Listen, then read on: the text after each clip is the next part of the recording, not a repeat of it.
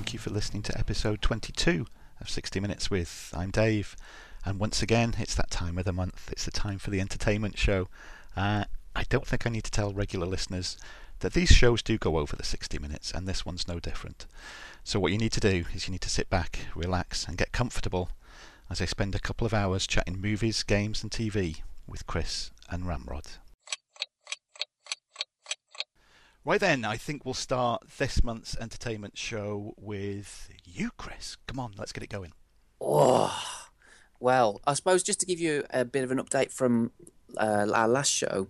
So, finished watching Daredevil, and I'm, I'm happy to report back that all, I think it's 13 episodes, were brilliant, fantastic, just great fun from, well, fun in as much as like people getting their eyes poked in with. Um, spikes and legs being broken and heads getting sh- you know crushed and smashed and you know all that sort of good stuff. Um, but no, it was great you know it, it's just the, the, story and the characters you know you, you, kind of you're not quite sure where it's going because certain characters you know stuff happens and i don't want to say too much because obviously it'll give the game away but highly recommended uh, great. And uh, i suppose as well just to update um, from what you were talking about last time, but uh, Avengers: Age of Ultron. Oh yeah. Um, I went and saw that on IMAX, and I think we've all been to IMAX since we last spoke, haven't we? Um, Yay! yeah, so that's going to be good. So, I mean, that's my first IMAX experience, I have to say, and uh, it was the new cinema in Telford, which I know isn't very far away from you guys as well. And it, what a beautiful cinema! I mean, it really is. I mean, don't get me wrong, I love independent cinemas, and there is one in Wolverhampton called the Lighthouse, which is a great little cinema. I went and saw The Exorcist there a few, well, a couple of few years ago, you know, and everything. It's it's a beautiful little cinema, but you know, this they've obviously thrown a shitloads of money at it. Um, and this IMAX screening, I mean, it's just wow. You know, like I think you said, you don't just sort of like you, you're not sitting watching the film. You kind of feel like you're in the film, and the sound, it's like it just goes right through you. It's it's amazing. Um, but the film itself was good fun. Yeah, I mean, I wasn't probably. I mean, you weren't down on it, Dave. But oh, I mean, no, no. I could see where you're coming from in, in, in as much as saying, you know, it's. Um, it, it is kind of wearing thin a little bit. That the the whole thing about the CG and everything. There's a shit ton of CG in it, but uh, I, I, was thoroughly entertained from start to finish. Like you said, loads of one-liners. Uh, that's the thing also, also as well. It's like everybody's got a bit of a one-liner now. It's like kind of you know there's. I don't know, it, and I can see where you're coming. Ramrod, you know, it's like um, Spader was pretty good in the role. You know, he, he, the voice acting was good, but it would have been nice to perhaps sin him a little bit. You know, because he's a fantastic actor. You, um, you, can't get the emotion. I was thinking with somebody like James Spader. I like the way he emotes because he, he's a he's a unique sort of talent, and just to stick him in as a voice. I don't know. I like to see the man's face. I got yeah. a thing about his face. He's got a good face. Yes, yeah. It's it's um, funny how you see him now because I mean he's he's done that TV show. Oh, he's like um, I think it's quite popular, but I can't remember what it is because I've never actually seen it. But he's like, uh, it, it's the West Wing or something like that. He's in some political uh, thing. I'm gonna have to look it up while we speak. Shit. But um, it, it's uh, it's yeah, I think it's fairly you know highly acclaimed and everything. But it's amazing to think like what he was you know in his younger years and everything else, and how he's developed as an actor. And uh, I mean, he was part of the Brat Pack, wasn't he, back yeah. in the day, and all that sort of stuff. Um, so I mean, he, he's done Boston Legal, but the Blacklist, that's the one I'm talking about. And apparently, he's, supposed to be, ah. he's really good in that. I've not actually seen it um, myself, but um, I've still yet to watch Secretary as well. It's for my shame, mate. what a film! I mean, the two. The t- I mean, he's got a couple of great films in his canon, but I mean, for my money, Secretary and Crash are just you know, above and beyond. And Bad Influence as well. And I think that one with Rob Lowe. Yeah. I mean, that's back in the late 80s, isn't it? But, oh, God, get Secretary done, mate. That's a nice night for you and the missus. Secretary. And we're going, I have got that. Yeah, but going to play a game afterwards. Oh. Yeah, and I'm going to be James Spader, and you're going to be um, Jake Gyllenhaal's sister. That's it. And that's that. She, well, actually, she could be Jake Gyllenhaal from um, Jarhead. Brokeback Mountain. I was I was just let I just let rip with my favourite Jake Gyllenhaal film there, didn't I? Oh, in Jarhead, he's really muscly though, isn't he? In Jarhead, he's got a new one coming out, hasn't he? Um, boxing movies. He's put oh, on the weight for that as well. Fucking hell, looks amazing.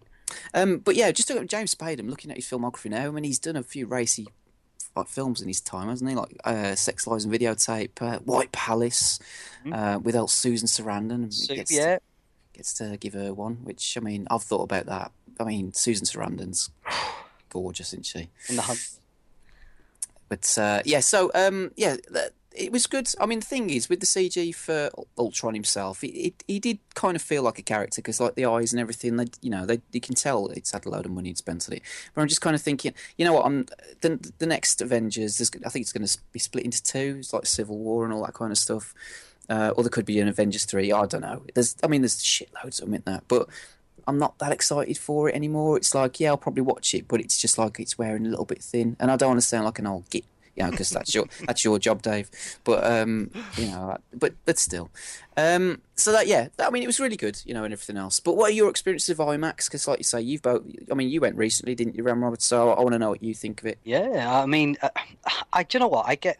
I've got this weird anxiety with new things where I think I'm not going to like it or it's not. It's going to be overwhelming and all this. So I've avoided things like Gravity and stuff like that because I was worried about, literally worried about having a panic attack in the cinema watching Gravity because I heard how immersive the 3D was. But when we went to this new one we've got in Broughton um, to see Mad Max, which we're going to come on to later. Um, uh, my girlfriend Zoe's never been to an IMAX, so we were we were excited to go. And I, I got to the point where we turned the corner to walk into the cinema because remember how cinemas used to be, where you used to come in at the top and you walk down to your seats. Mm-hmm. Well, in, as they are now, you walk up to your seats. But as soon as I turned that corner and looked at the size of the fucking screen, I just looked at Zoe and went, "Oh my fucking god, it's huge!" And that was it. Then we sat down. The seats are beautiful, and that, the little test screen thing comes on where he goes, "You can hear a pin drop or an airliner taking off." And I went, "Oh my god, it's so fucking loud! It's amazing!"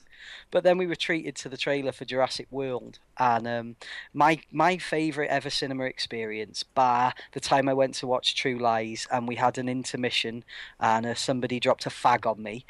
Um, that was a great time.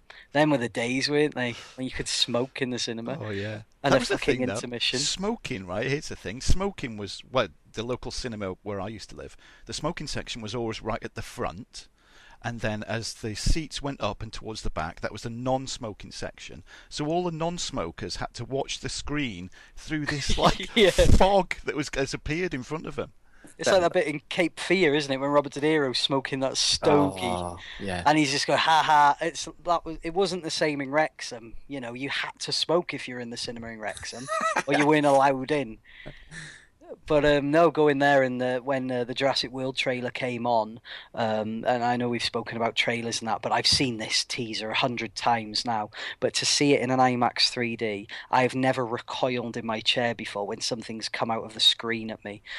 Um, it, it literally blew me away. It was Avatar was the only other time I can say when I first experienced 3D, I went, holy shit, technology has moved on. But on an IMAX screen, I, I was looking for a way out when that fucking thing comes out of the water at the screen. I, we both physically went back in our seats and went, oh shit, normal cinema is dead now. Every film I'm going to now want to watch on this Yeah. massive screen. It's like it's ruined it for you now, hasn't it? It's like you've got to watch it. If it's there, you're going to do it. And I, th- I don't think. I mean, it's. I think it's about twelve quid to book it online, and that's the other thing I do like now that you can book your tickets, so you can actually book your seat where you want to sit, which is is nice.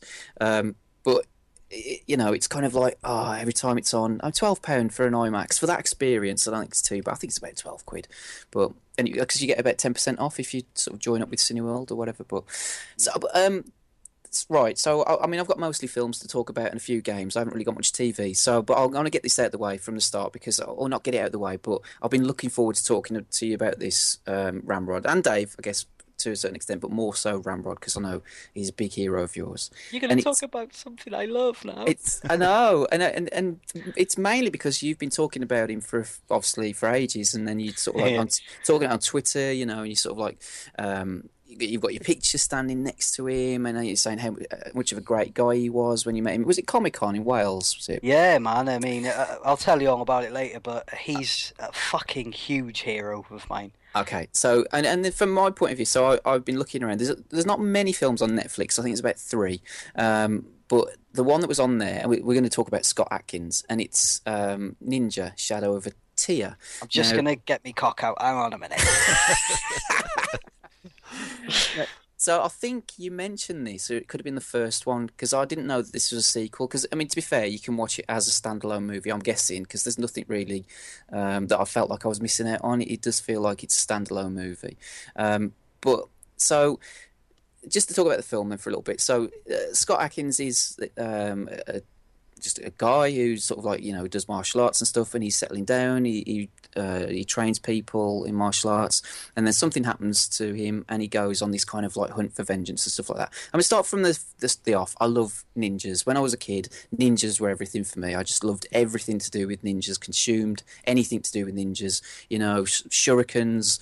Um, you know, all sorts of like blowpipes and everything else. Wanted to dress up as a ninja, of wear the black outfit. I remember like having pumps, you know, like little black pumps, and used to think that they were the sort of like the uh, little socks that they were, wore and stuff like that. I even put like you know black socks, like you know, because they sort of like have their socks tucked in between the big toe and the and the, the toe next to it. You know, run around the house doing all that sort of shit. You know, cute.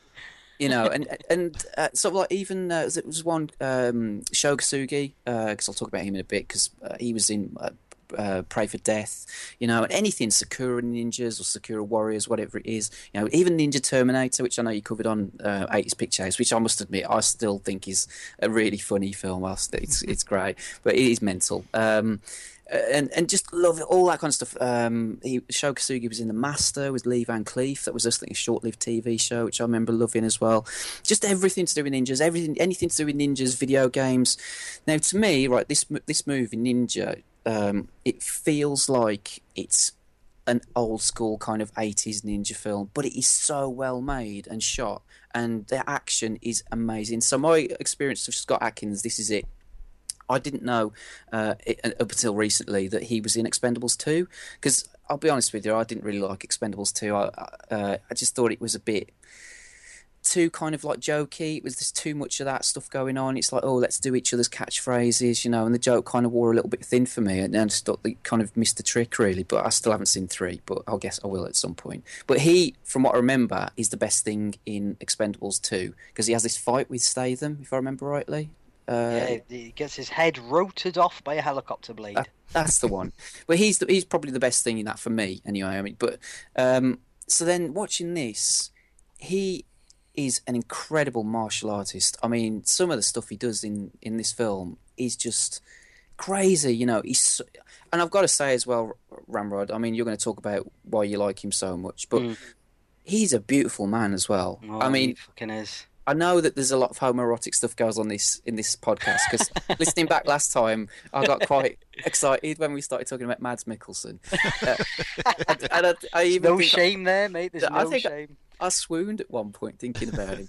You know, and so maybe if we talk about Timothy Olyphant, I'll probably I don't know how I'll cope. But um, but Scott Adkins, man, I'll tell you what, he's like carved out of stone, and he's got the look. And the thing that, f- from looking at his filmography, from me, uh, you know, again, my point of view is that why isn't he one of the biggest action stars in the world right now? I just, I know in his own right, you know, in, in his own the films he's doing, they're, they're great and everything, but he should be one of the biggest action stars. If fucking Statham can do it, then this guy can should be able to be, be you know, be up there. It's He's- just like, He's a far better actor than Jason Statham. yeah, He is easily a far better actor. And that, that I agree with. I've got to come in. It is an absolute joke that he is not a top billing cinema money bankable. Because if Jason Statham can do martial arts, okay, but Scott Adkins, what the fuck, mate? And it, I mean, I'll go on to like Universal Soldier uh, as well, the the one he's in. And if anybody's ever seen a bit of acting from Scott Adkins, watch him in that Universal Soldier Regeneration. It'll knock your fucking socks off. It's a shame, and I, I I'm sorry, carry on. But it, it just pisses me off that he's not up there. Yeah, I mean, again, looking at it, he, I mean, he was in EastEnders according to IMDb and Holby City, and he's done. I think he's from Sutton Coldfield. Um, looking at it again, he's um, which isn't that far away. Thinking about it, but you know, and he's just. Go to him, Chris. I'm going to camp outside his house. I love you. But no, I, I mean he is, and I just I, looking. I mean he has had some big films on, on his under his belt and stuff. I'm getting like I said, Expendables two. It, it looks like he was in Zero Dark Thirty, but I haven't seen that yet. Um, and you just think, oh, why not? What you know? He's he was um, in X Men Origins as well. Didn't he do the dead? Well, he wasn't Deadpool in that, but you know, he was. You know, play, he did all the martial arts. From what I understand, to correct me if I'm wrong. But As far, as far as I'm concerned, he was the first person to play Deadpool on screen, Yeah. fucking before Ryan Reynolds, and I told him that. Yeah. I mean, I, I want to know what you. So you met him, so I want to know all about what you think about him, what and, and everything else. Because I do now. I just want to. I mean, you mentioned Undisputed before. I want to watch that, and that's. Oh. you know, Oh, great film. Well, Dave, you met him before me, technically. I did, yeah, because I got in there first. We'd got we were lucky enough to have like press passes that day, so we got in before anybody. And um, I didn't, by the way. You didn't. we did. And he is, and he's again, he's one of those. He was like such a lovely guy to meet, and uh, you'll bring this up, mate, won't you, as well? Because we were both incredulous at how there were people from there was somebody, let's say, for argument's sake, that was next to him or close to him that played an alien in Doctor Who 20 years ago, and there'd be a queue to see them, and then there'd be somebody from Torchwood who was in one episode for five minutes, and there was a queue to see them. Then you've got Scott Adkins and nobody was going to see him. And it was like, what the fuck's going on here, North Wales? What are you doing? Why? The queue should have been to see Scott Adkins. Shouldn't it? I mean, the same, hmm. because you got there later in the day, didn't you, mate? Yeah. And it was the same thing then, wasn't it? I had to gear myself up all fucking morning to to cope with the fact I'm going to meet the, the the biggest. I mean, next to I think you've got Bruce Lee, you've got Donnie Yen and Jackie Chan. Obviously, can't take nothing away from Jackie Chan. What he did in martial arts cinema is like uh, you know unmatched. And Donnie Yen now is the greatest. Tony Jaa, Yeah. Scott Adkins, and Scott Adkins is sitting in a sports hall nine miles from my house, and I couldn't fucking cope with it. I couldn't cope with it because I was so, and I don't really get starstruck because I've met loads of like actors and that before. I've met Darth Vader the other week, and you know I've met all these people, and it's got something about Scott Adkins because not just because he's a film star and that, but his the martial arts ability is unmatched now, really, for a for a Westerner. Hmm. Nobody does that. What he can do, he's like a fucking. He's like he's got a magical power. He can fly and all this. it's like it's incredible. And I was gearing myself up all morning. When we got to the the Comic Con, um, Spencer was sitting next to him, Spencer Wilding, who we kind of know anyway. There's a little link through um, the family to, and Spencer's played. I mean, he was in Green Street Three with him. and now Chris, right? Have you ever seen Green Street? You know that shite with Elijah Wood. yeah, I haven't not seen that. No. Well, anyway, there was a shitty sequel and then there was a threequel, and Scott Adkins is in it as a football hooligan doing a Cockney accent, and it's you've got to see everything he's in because everything's value for money. And he fought Spencer Wilding, and Spencer was in um, Guardians of the Galaxy. He was the guy in the prison that took Star Lord's headphones and all this. So it's like, whoa, you've just been in Guardians of the Galaxy. So we went up to Spencer, and I could see Scott Adkins sitting there, idly texting on his phone, looking bored shitless. Nobody was talking to him, and I thought, this is a fucking insult to this man. So I'm talking to Spencer Wilding, and he was going about Guardians of the Galaxy, and he goes, I know why you're really here. You're here to see him, aren't you? And I said, why? He goes, because I can see you edging towards him slowly. And I was going, no, no. And I was like, fuck, how do I break the ice with Scott Adkins? You know, do I just take my shirt off and go, come on? You know, because that's, that's what I want to do. I want to impress him because he impresses me every time I look at the man. So I want to fucking, I want to match him head on. But like a total big girl, I just kind of shuffled over in front of him, and his poor little bored face looked up at me, and I said, "Hello, Scott." I said, "It's a real pleasure to meet you." Now, I didn't know beforehand that Tina and Dave had met him and set something up for me. Now, get a load of this, right? So we just start idly. I says, "Oh," I, I says, "It's real." I've got all giddy like a girl. I said, "It's a real, real honour to meet you." I said, "I'm, I'm a really huge fan, but you probably hear that a lot, don't you?" And he goes, "Are you Ramrod?" And I was like, Oh. "What the oh. fuck?" I I bet like- your face was. Yeah, yes. That was so yes, funny. Yeah, because we obviously we were there earlier, and we said, "Look, Scott," and we said this similar to you, mate. I said, "There's there's a guy going to come in, and you know." You probably do hear a lot, you know. I'm your biggest fan. I'm your biggest fan. I said, but he is an absolute huge fan of yours. I, said, you won't be able to mistake him for anybody else. I said, just look for big beard and tattoos, and he'll come and he'll probably be like drooling over you. Just watch out for him. I said, can you do us a favour? Can you say to him, Oh, you must be Ramrod.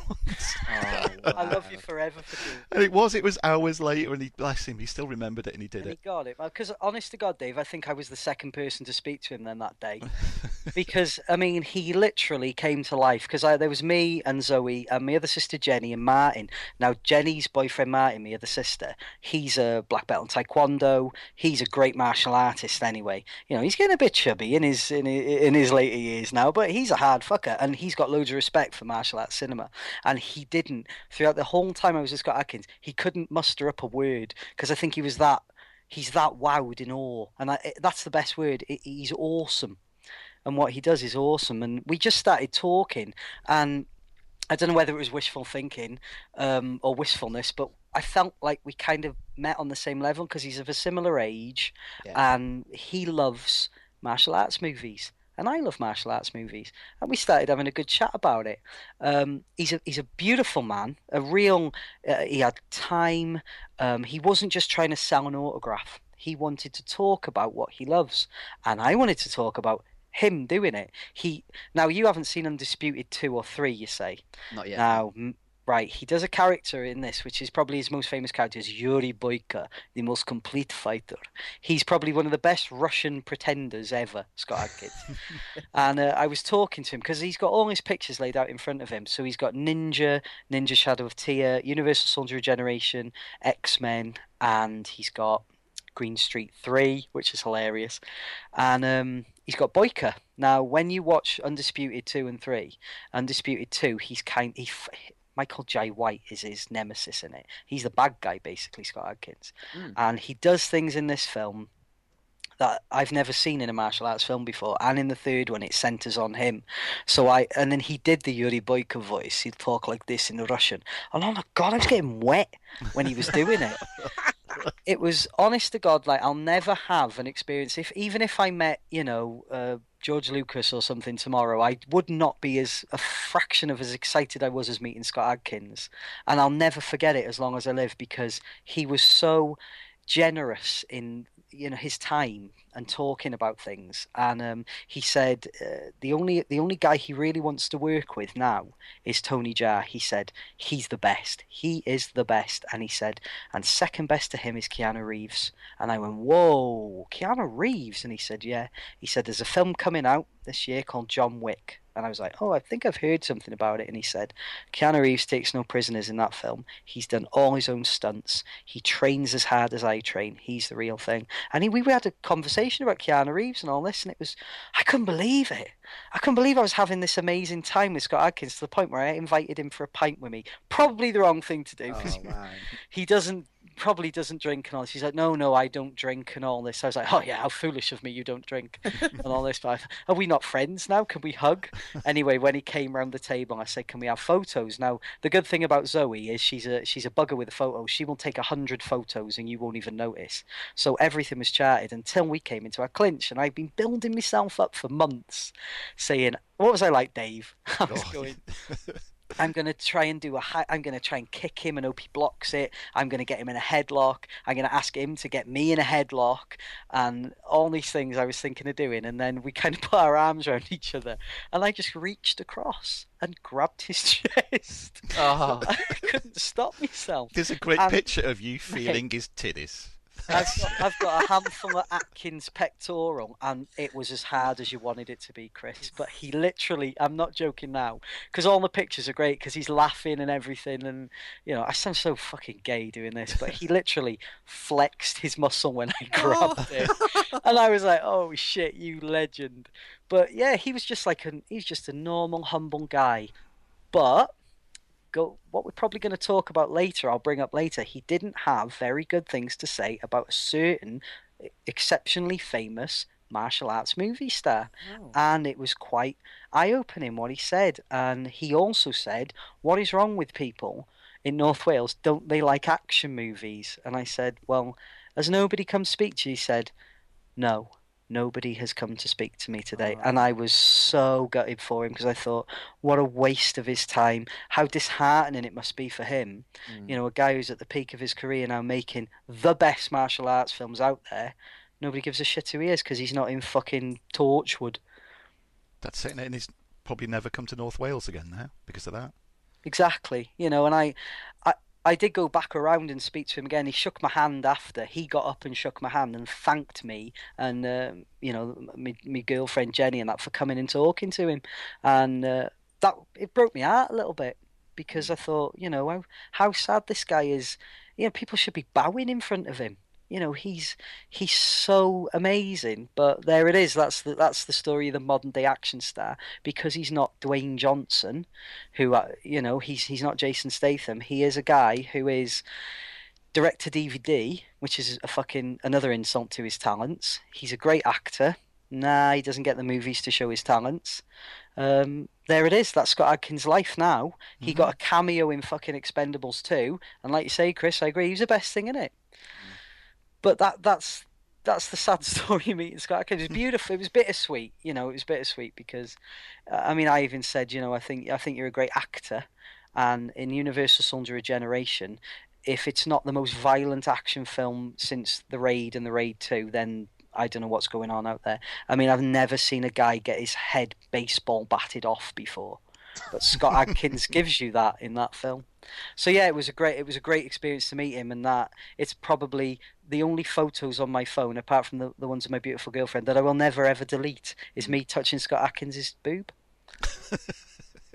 I'm definitely going to seek out more of his movies because you know, uh, what like you said, what you can do on screen is just immense. You know, and else I'd definitely recommend anybody go out and check check out you know that that film Ninja um, Shadow of a Tear. It was, mm it's beautiful. It's a really good film. You know, like you said he's he's just really good in it. Great actor, great action. I'm just looking at it now. It's a little bit depressing because I mean he's the same age as me. He was born in 1976 in June. 1976, so it's his birthday next month. So happy birthday, Scott! Happy but birthday, Scott! It's it's like oh man, if you could get him on 60 minutes with and have a chat with him, that that would be amazing. But it, it's such a shame, like you said, because he's great. You know, really, he just deserves a bit more recognition. I yeah. think he's so. he's he's a great guy. I mean, uh, just to, to, say quickly about Ninja, I mean, the director of that film, Isaac Florentine, seek out anything he's directed yes. because as far as action directors go these days. I mean, Scott said himself, he's a black belt in many martial arts. He is the best fight director outside of Hong Kong, without a doubt. Oh yeah, I'll, I'll second that. The way that he films fight scenes is how you want to watch fight scenes. You yeah. know, because you know he, he does it, he knows it, he knows how it should be shown, and yeah, anything by him is it's guaranteed to watch. Yeah, he, he's the Ridley Scott of fight movies. That's that's that's, that's applauded if there ever was one. Mm-hmm. Excellent. Just to uh, touch on that as well, Kane Kosugi is he the son of Sho Kosugi as well? Oh, so you're going into territory I'm not familiar with there. Mm-hmm. Ah, okay. Sorry, because I, re- I recently watched um, Black Eagle, which there'll be re- a review of on the 60 Minutes with website shortly. Um, and it's been, a, oh God, how many years has it been since I've watched that? It's about 20 odd years, easy, since it's been on VHS. Um, so, and he's a little kid in that because it's uh, got Shane and Kane Kosugi. I mean, they're the, his two children. I think he plays, it's, I'm going, it's, um, Scott Adkins uh, senpai, is it? He's kind of. Like, oh yeah, yeah, yeah. I know where you're going. Yeah. Um. So and he's good in it as well. So it's just good to sort of see him because like I've seen him in like because um, Sho Kosugi had his kids in uh, Pray for Death as well. I'm sure he did. So he, his kids always seem to play a little cameo in the movies that he was in. Um, but yeah, he's good as well. So but uh, yeah, Scott Adkins, go out and watch those movies. Yes. He's awesome. Yeah. Mm. Un- yeah, Universal Soldier Regeneration. You don't need to have seen the others because it's a real it's a weird film in it dave? It's like it, i had to watch it two or three times to get the plot yeah. but the violence in it is fucking oh yeah. I mean forget some of the lame sequels that you might have watched for universal soldier. This is the one to go to. Watch the first one and then watch this one. Yeah. Yeah. Yeah it's really good He's a he's a he's a hard bastard in it, and like I said, baseball bats somebody's head off. Not like a stupid cartoon. It's like the fight he has with this guy. He's the Russian guy who's like a, an MMA fighter, big, massive Russian guy, and he fights him and fights him and fights him with every bit of Scott Adkins as, that you can throw at him until he has to baseball bat his head in half. Nice. yeah, you're welcome. Sounds wicked. uh, I've got two, just two more films really to talk about, and then because I feel like I don't want to take over, but um, just to mention very quickly, because again, uh, you, you've talked about it before, but Lone Survivor. Oh Um, yeah, we watched it together, didn't we, mate? I was going to say we we sat together late at night, holding hands, yes. Yeah, shared a moment, and certainly did. So no, I, we, I obviously I, I came around and visited um, recently, and uh, we we played some video games, which was awesome. And then we kind of like deciding what film to watch, and there was a few and everything. So um, we ended up watching Lone Survivor. Now this is quite late at night. I think the film finished at about quarter to two, something like that. Yeah. I think it was. Yeah. Then we'd been drinking a bit as well, you know. So it, if it had been any other film, I would imagine that we would probably I'd have been nodding off a little bit. But let me tell you, this film it, it, it is so tense that there's no nodding off. I you know, you are literally on the ed- edge of your seat just watching this. But it's just, oh, it, it is like you said before. It's a proper man's film and it's it's hard work in as much as like it's tough watching what these soldiers go through. I mean, essentially the story is like these are you know the Navy SEALs and, and you know the the the hardest men you know that what they go through. There's there's like montage at the start of the movie about these real life soldiers and what what they go through to, to train to become these sort of like Navy SEALs and everything else. And fucking hell, I mean, that's you know, I was out of breath just watching it. It's incredible, sort of the punishment they get put through. But the, the, these SEAL team, they go off and they're looking for this kind of like high profile, pro- high profile target, which you know, the Taliban, and it's shit kicks off, you know, and it's just like I thought Black Hawk Down was an intense movie. Uh, this is a proper full on you know i think it's because of it's it's a bit more intimate because it's like because of it, it is these kind of you know four guys that are there and um you you just kind of you you can't help but be drawn into them. Whereas black hawk down there's so much going on and it is impressive the way it, it all kind of like it's choreographed and put together. But you kind of like you don't connect with the soldiers particularly. Whereas with lone survivor you're right there with them and you're kind of like going through every single bump and fall and you know pain that they, they go through. It's an incredible movie and it just you know peter berg just to talk about him the director a little bit. I, I, was, I was saying to you i remember the first thing I, I think i ever saw him in was shocker um, wes craven directed movie and uh, that- that's a really underrated movie i oh think. God, yeah. Is that is it Howard Pinker? that's the guy yeah, Um, and you know, kind of, I mean, you know, very similar to um, Elm Street, I guess, except uh, this guy comes through the fucking electrical sockets instead of your, your dreams. He can get to you anywhere as long as there's electricity and stuff like that. You know, but I really like Shocker. I've watched it loads of times, loads and loads of times, and um, you know, he's just kind of like come on in terms of um, act. Is you know directing more than anything else. Um, I've been really impressed with some of the stuff he's done. Just looking at his again filmography now, very bad things. Have you guys seen that? With, Yeah, uh, excellent film. Yeah, great you know, film. Um, uh, Welcome to the Jungle. You mentioned him earlier on with uh, Dwayne Johnson. That, uh, that that's okay. Then he did Friday Night Lights, which is highly acclaimed. Haven't seen that one. Um, oh my god! I know. I like know. the best sports film out there. It's it'll break your fucking heart, mate. Okay, uh, The Kingdom, which I've I've seen. That's that's quite again an intense movie, a bit more mainstream, I guess, but it, it's you know quite an intense film. Um, he's he's done some more. I think he's. I don't know whether he's tried to break into the sort of like the mainstream, I guess, but he did Hancock as well and Battleship, which got panned, but I've never actually seen that. Um, but obviously now Lone Survivor. I think he's got. He can do what he wants, really. uh, You know, I think because he, I, I'm sure I read somewhere as well that um, he did. He learned under Michael Mann, or he, he learned a lot of his stuff from Michael Mann and everything. Um, That's the that's the key to what he's done because he's he's like his father figure in filmmaking, and um, he's he's got like a cameo in Hancock and everything. Michael Mann, and it's he says on the making of he says I wouldn't be making the films I make now if it wasn't for Michael Mann. yeah, You know, and Michael Mann is like fucking, it's like the best, isn't he? I love his movies so Yeah. bad. But um, look, I remember introducing Dave to Lone Survivor that night. We we kind of held hands. You added my sloppy seconds there, Chris. we we held hands that night, and I said, Dave, watch this movie. It's a proper blokes movie. Get your balls out and watch this. And he did. I did. I rolled up my trouser leg and showed them, and then He we- exposed the bollocks. Yeah, I remember to this day. It's like I can't remember the last time I watched a film watching that, and I was literally gripping the armrest of the couch. and it was just like it seemed to be. You watch it for two hours, and then after, when two hours has gone by, you just you can finally exhale because you're just holding your breath all the way through it. And the fact that it's a true story based on this true story as well. And I would um, I would urge you, Chris, to get the Blu-ray of it um, because there's so many extras on it, and they go into the real life footage of the Marines. They expand upon the montage bit that's at the start of the film. They also show like real life footage of the actual characters that were portrayed and talk to the families and that.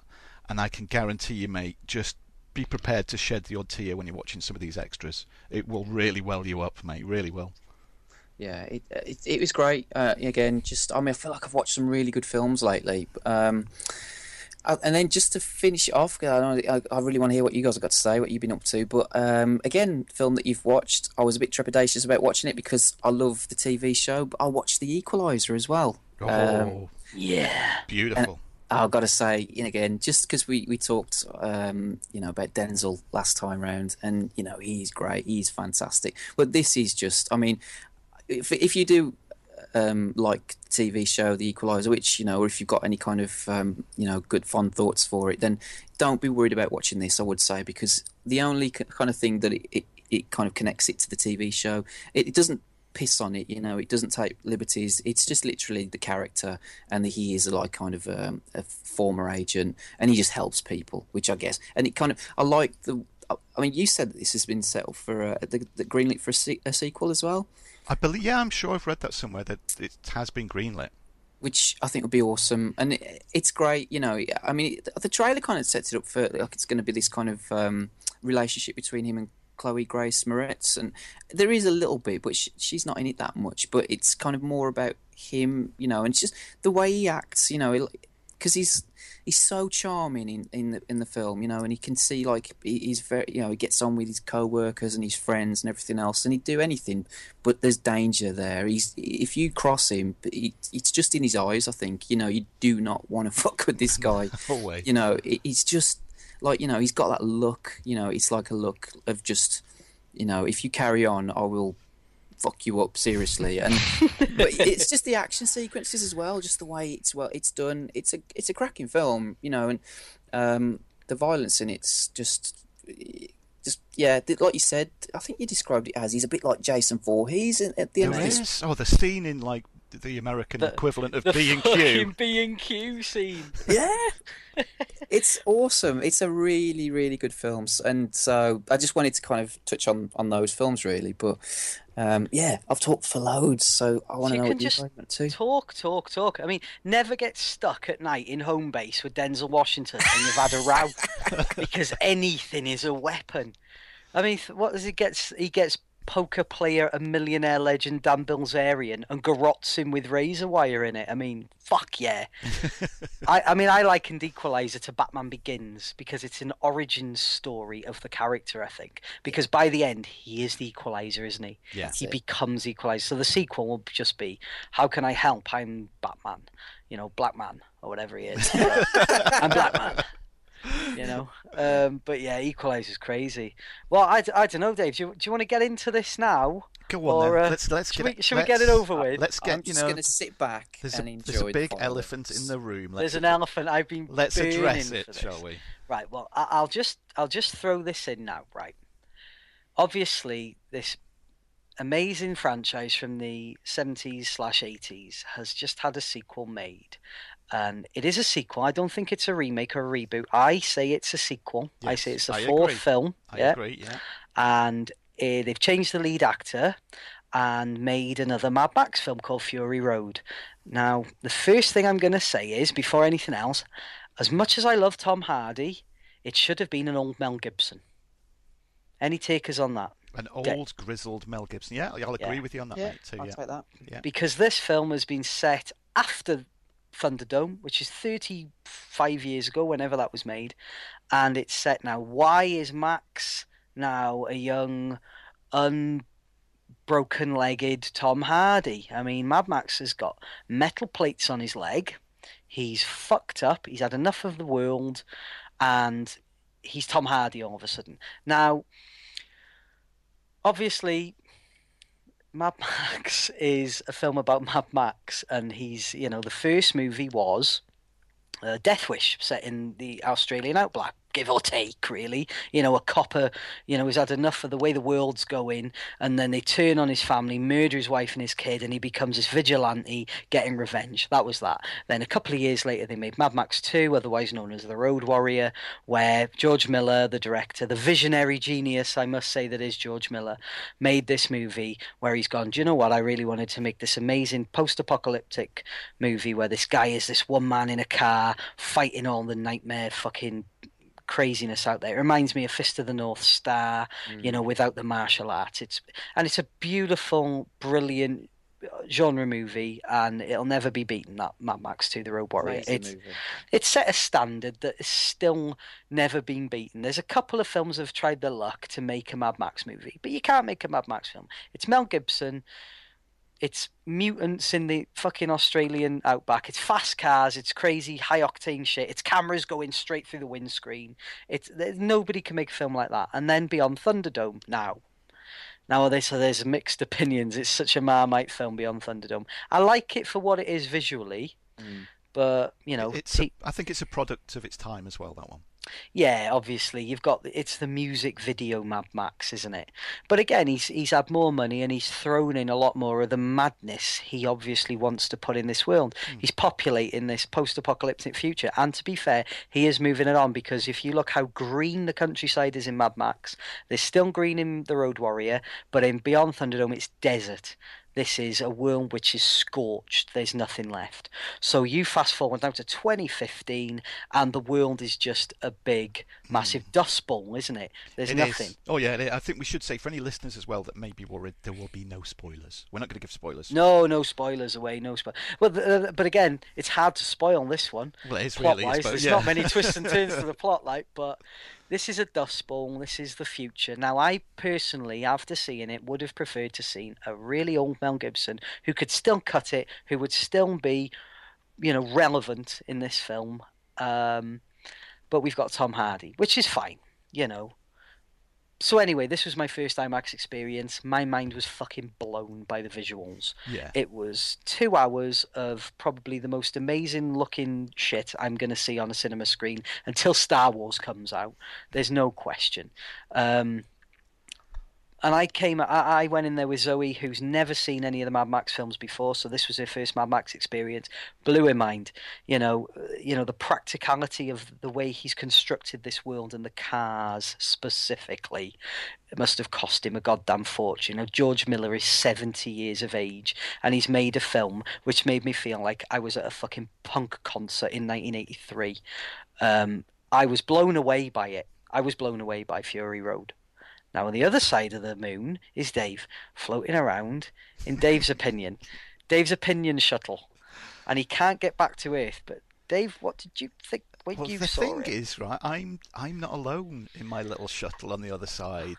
I thought you were I thought you were George Clooney in Gravity. You were just floating away no, in space on your own, no, mate. There's a few others floating there with me from what I've oh. read online. It's polarized, quite a few really. And again, like no spoilers. It's as I'm not a fan of Thunderdome, right? It's it's the weakest Mad Max of the original trilogy, right? But I've seen it three, maybe four times in all the years since it was released. So I went to see Fury Road, and I would I would just not be bothered if I never watched it again. It got to halfway through, and if I was watching it at home and had fallen asleep, say for some reason, you know, I would I wouldn't be bothered about watching the second half of it. And I'll give I'll give a couple of analogies here. For me, it was like watching a firework display. Of at the start, and there's a big flash and a bang and pretty colours, and you go, "Whoa, that's good, that's good," and some more fireworks go off, and they're a different colour, and they make a different sound, and that's good. But if you're watching it for two hours, you go, "Yeah, it's another fucking firework." Okay, move on. I wanted more to it than that. Um, and again, you could you know you could argue, well, maybe the Mad Max films are not known for their deep plots, but I did after this huge gap. I wanted to know Max's story. I wanted to know what happened to him. I wanted to go on whatever journey with him. I thought he wasn't needed in the film. I think the only reason it was called a Mad Max film was a obviously George Miller directing it and he'd written it, and he could he then had a license to use visual images that he'd used previously and expand upon them and better them, you know, and better them and improve upon them. Um, but if he hadn't lumped it, you know, in with the Mad Max um, mythology, people would have gone, well, that looks like that's just a Mad Max rip-off. So in a way, he was forced to call it a Mad Max film, even though Max really has nothing to do in the entire film. And it, it's weird to me because you think this had got all the ingredients for a film that I would really love. It's it's more or less two hours of non-stop, absolutely balls out action. But in my second analogy, it could be like I love cheeseburgers. I really love cheeseburgers. And I go to one place and I'll have a cheeseburger and it's great. And I'll go to another and I'll have one and it's great. And occasionally I'll go to a, place and I'll have a cheeseburger and it's not great. The just the ingredients aren't right in it, and I don't like it. And it's it's the same with this. The ingredients for it just don't appeal to me. I got, and it sounds daft. I got bored with it. It was just, yeah, I've seen that car. I've seen a car crash and I've seen an explosion and yeah, it's crazy, and you've done this. Just give me more. And I think it links back to people that have listened to the previous entertainment shows. I think I'm at a stage now, and I don't know if it's getting older does this or with watching films for longer. It's I I want story now. I love action, but then again, I'm going to bring something up in my films, which will sort of change it a little bit. But I do. I want story. I want characters that I can care for and yeah, it was good. The, uh, the action's amazing in it. There's going to be stuff in this that will just like blow your mind that you've never seen. But there was too much of it for me, and in all honesty, I'm just, I'm not. It's not my to buy list. Tina's the opposite. I mean, she wants to buy it as soon as it's out on Blu-ray, but I'm, I'm just really not asked in watching it again. I, w- I, do you know what? I was so shocked when you said that you couldn't, and I, and I think, and I've said maybe if you we'd watched it at my house on Blu-ray, with you know six beers honestly, I think you, and I know you really well. I think you'd have gone. That was mint. I, I honestly think I don't know, but I agree with the, the, the Mad Max analogy that, yeah, obviously, I think I'd like to speak to George Miller on this and find out was that his intention in tacking Max onto it so he could make this post-apocalyptic story, which but centers you, more on Charlize Theron. You know that if if I mean I don't I don't know how it'll work, but you do know that if George Miller said, "Okay, I've got another Mad Max movie, I'm going to make one," he would get more funding than, yeah. or, or if the studio whatever said, "Oh, going to make this generic action movie that wasn't called Mad Max, even though it had a similar storyline." You'd think the funders would go more towards, "Oh, a new Mad Max film." Well, yeah, you can imagine the meeting at Warner Brothers, can't you? He's gone. I've got this film called Fury Road. It's going to star, you know, Charlize Theron. You know, she's the new Ripley for Christ's sake. She's going to take this. This. Well, it uh, was the thing is though, it was going to star Mel Gibson at first because it's been in well, yeah, development it, hell for ages, exactly. hasn't it? I'm I'm I'm saddened though because last night what we did was me and Zoe went back and we watched Road Warrior and she's never seen it, so I give her a little frame of reference for it, and I I honestly was that spoiled by the amount of action in Fury Road that I felt a little bit bored watching Road Warrior. As controversial as that wow. sounds, I could, yeah, I can, yeah. I can see that happening though. Actually, I could see it happening. I mean, Mad Max first one aside, it's a different movie, and yeah. I love that for what it is. It's a vigilante movie, it's a revenge movie. But I, honest to God, we were watching it, and I and I didn't want to influence her opinion. I said, "What do you think of this so far?" And she goes, "Well, there's more Mad Max in it. It's a Mad Max film." And I said, "Yeah, it's about Max. This is, but Fury Road isn't about Max. And I, I agree, it's like he's in it to set the stage, but it's this other story, which probably maybe the studio has gone and said, all right, you've got to say it's Mad Max. It's, you know, we need money in the bank, mate. How much did that fucking movie cost to make? I am fascinated because there's not one penny that was wasted. It is all on the screen. And in terms of practicality, I think Michael Bay you know, for for all the shit he gets, he directs amazing car action scenes. Bad Boys Two, uh, the highway scene on that, and the bit where they're coming down the favela. Oh, oh. Uh, you know, it's brilliant. And I yeah. forget the Fast and the Furious films. I mean, practical shit. Michael Bay can do great stuff. And there was, a, I mean, Tina's review, she does say a bit. Michael Bay creeps into it in somewhat, but George Miller was the original Michael Bay, in my opinion, and nobody could have made Fury Road, but George Miller. I I think personally for me, there won't be a, a bigger, better action movie this year.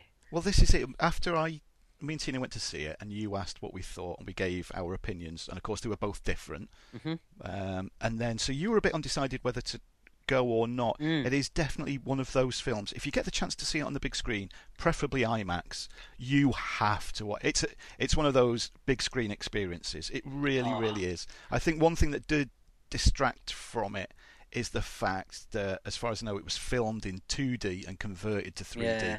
And I'm not a fan of 3D anyway. Whether it's because you know I wear glasses and it's certain eyesight, it just it just splits it into distinct layers. And it, it instead of immersing me in the film, it really does draw me out of the film. So that was a plus, well, plus, but a negative for it for me. But again, you, it's you've really got to go and watch it and make your your own mind up. Yeah, I'd urge people to go and watch it. I mean, if they're fans of the, the Mad Max movies or car chase, you know, stuff or big action, I, I, I don't know anybody that's not going to come out of it and go, "Well, that was shit." You know, obviously, Yeah. because you know there's going to be an audience now. I mean, there's going to be young guys going to watch it who probably had, you know, they they, they weren't born when Thunderdome came out, mm-hmm. so they're not going to go back and pick up 1979's Mad Max to watch it. They're going to go, well, Tom Hardy's in it. I know who Tom Hardy is. Mo- probably Mel Gibson. You know, he's going to appeal to our generation. But again, what has he done of relevance? Nothing. You know, now because he's fucked his own career up, I still think he's a legend. He's Martin Riggs for Christ's sake. He's one of the best movies ever, Lethal Weapon, and it, it's a shame because had he been in it, I would have. I would have bought that character more, obviously because he is Max, but it would have made sense that he's old as shit. He's had enough. He's tired. Let's pass the torch on to Charlie Theron, who fucking wipes the screen with Tom Hardy. Oh yeah, quite agreed. easily. Yeah, totally. You know, and Nicholas Hoult as well. His character of Nux in it. I mean, it was he was fucking excellent, and I think he steals the film for me because he's got such a great thing. And I love what George Miller's done. Is he's gone.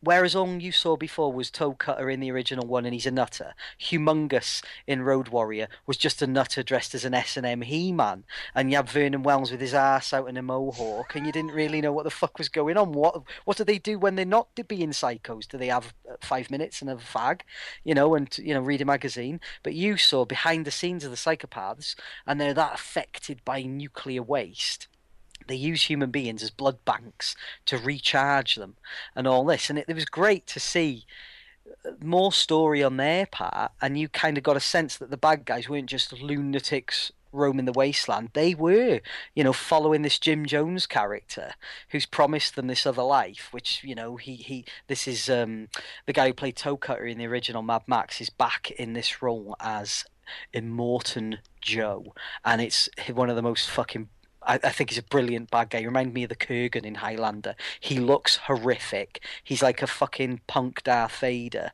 and um, he gets to fuck Jason Statham's girlfriend and knock her up in it, which is great. Lucky him. Well, he's Yeah, half a mutant yeah. as well. But yeah, I mean, it, it blew it blew me away. And I'll be honest with you, I can't get it out of my head since I've watched it. We've talked about it so much. Um, I can't get out of my head. I want to go again and watch it because I was that it. It got me off that much. It was so fucking punk. It was just so punk. It was brilliant, and I'm you know I, I'll watch it again any day. And uh, Dave, if you come and watch it with me, I mate, will. I I'd, think it's one of I'd the. love you to have it a go again it's with a few be. beers. This is definitely it's it's an Expendables three type one. I'll, I've got to wait a few years and I'll revisit it at some point. I think, but I'm in no rush to watch it again. Yeah. Yeah. I, yeah, fair, it's fair play. So, you know, we can uh, not be friends anymore, and that's that. You're wrong. You're wrong, Dave. no, it's good. It's good that you've got a different opinion. well, this on is it. it. I mean, it's the beauty of, of like cinema and music and books. You know, all sort of art forms, isn't it? That there's no right and wrong. You can't. And if you see people online and they're going, "No, you're wrong. This is great." Okay, so it's great in your opinion. In my opinion, it's not great. And you know, there's no fact about it. It's just people's opinions, and there's no right and wrong. You like what you like, and people like different things, and that's you know the be all and end all of it, really. That's it. That is it. So yeah, it's uh, it's an interesting one, but yeah, go and watch it. Make your own minds up. Oh yeah, yeah. You got to watch it. But watch it in IMAX if you get the chance. Yes, watch anything in IMAX if you can.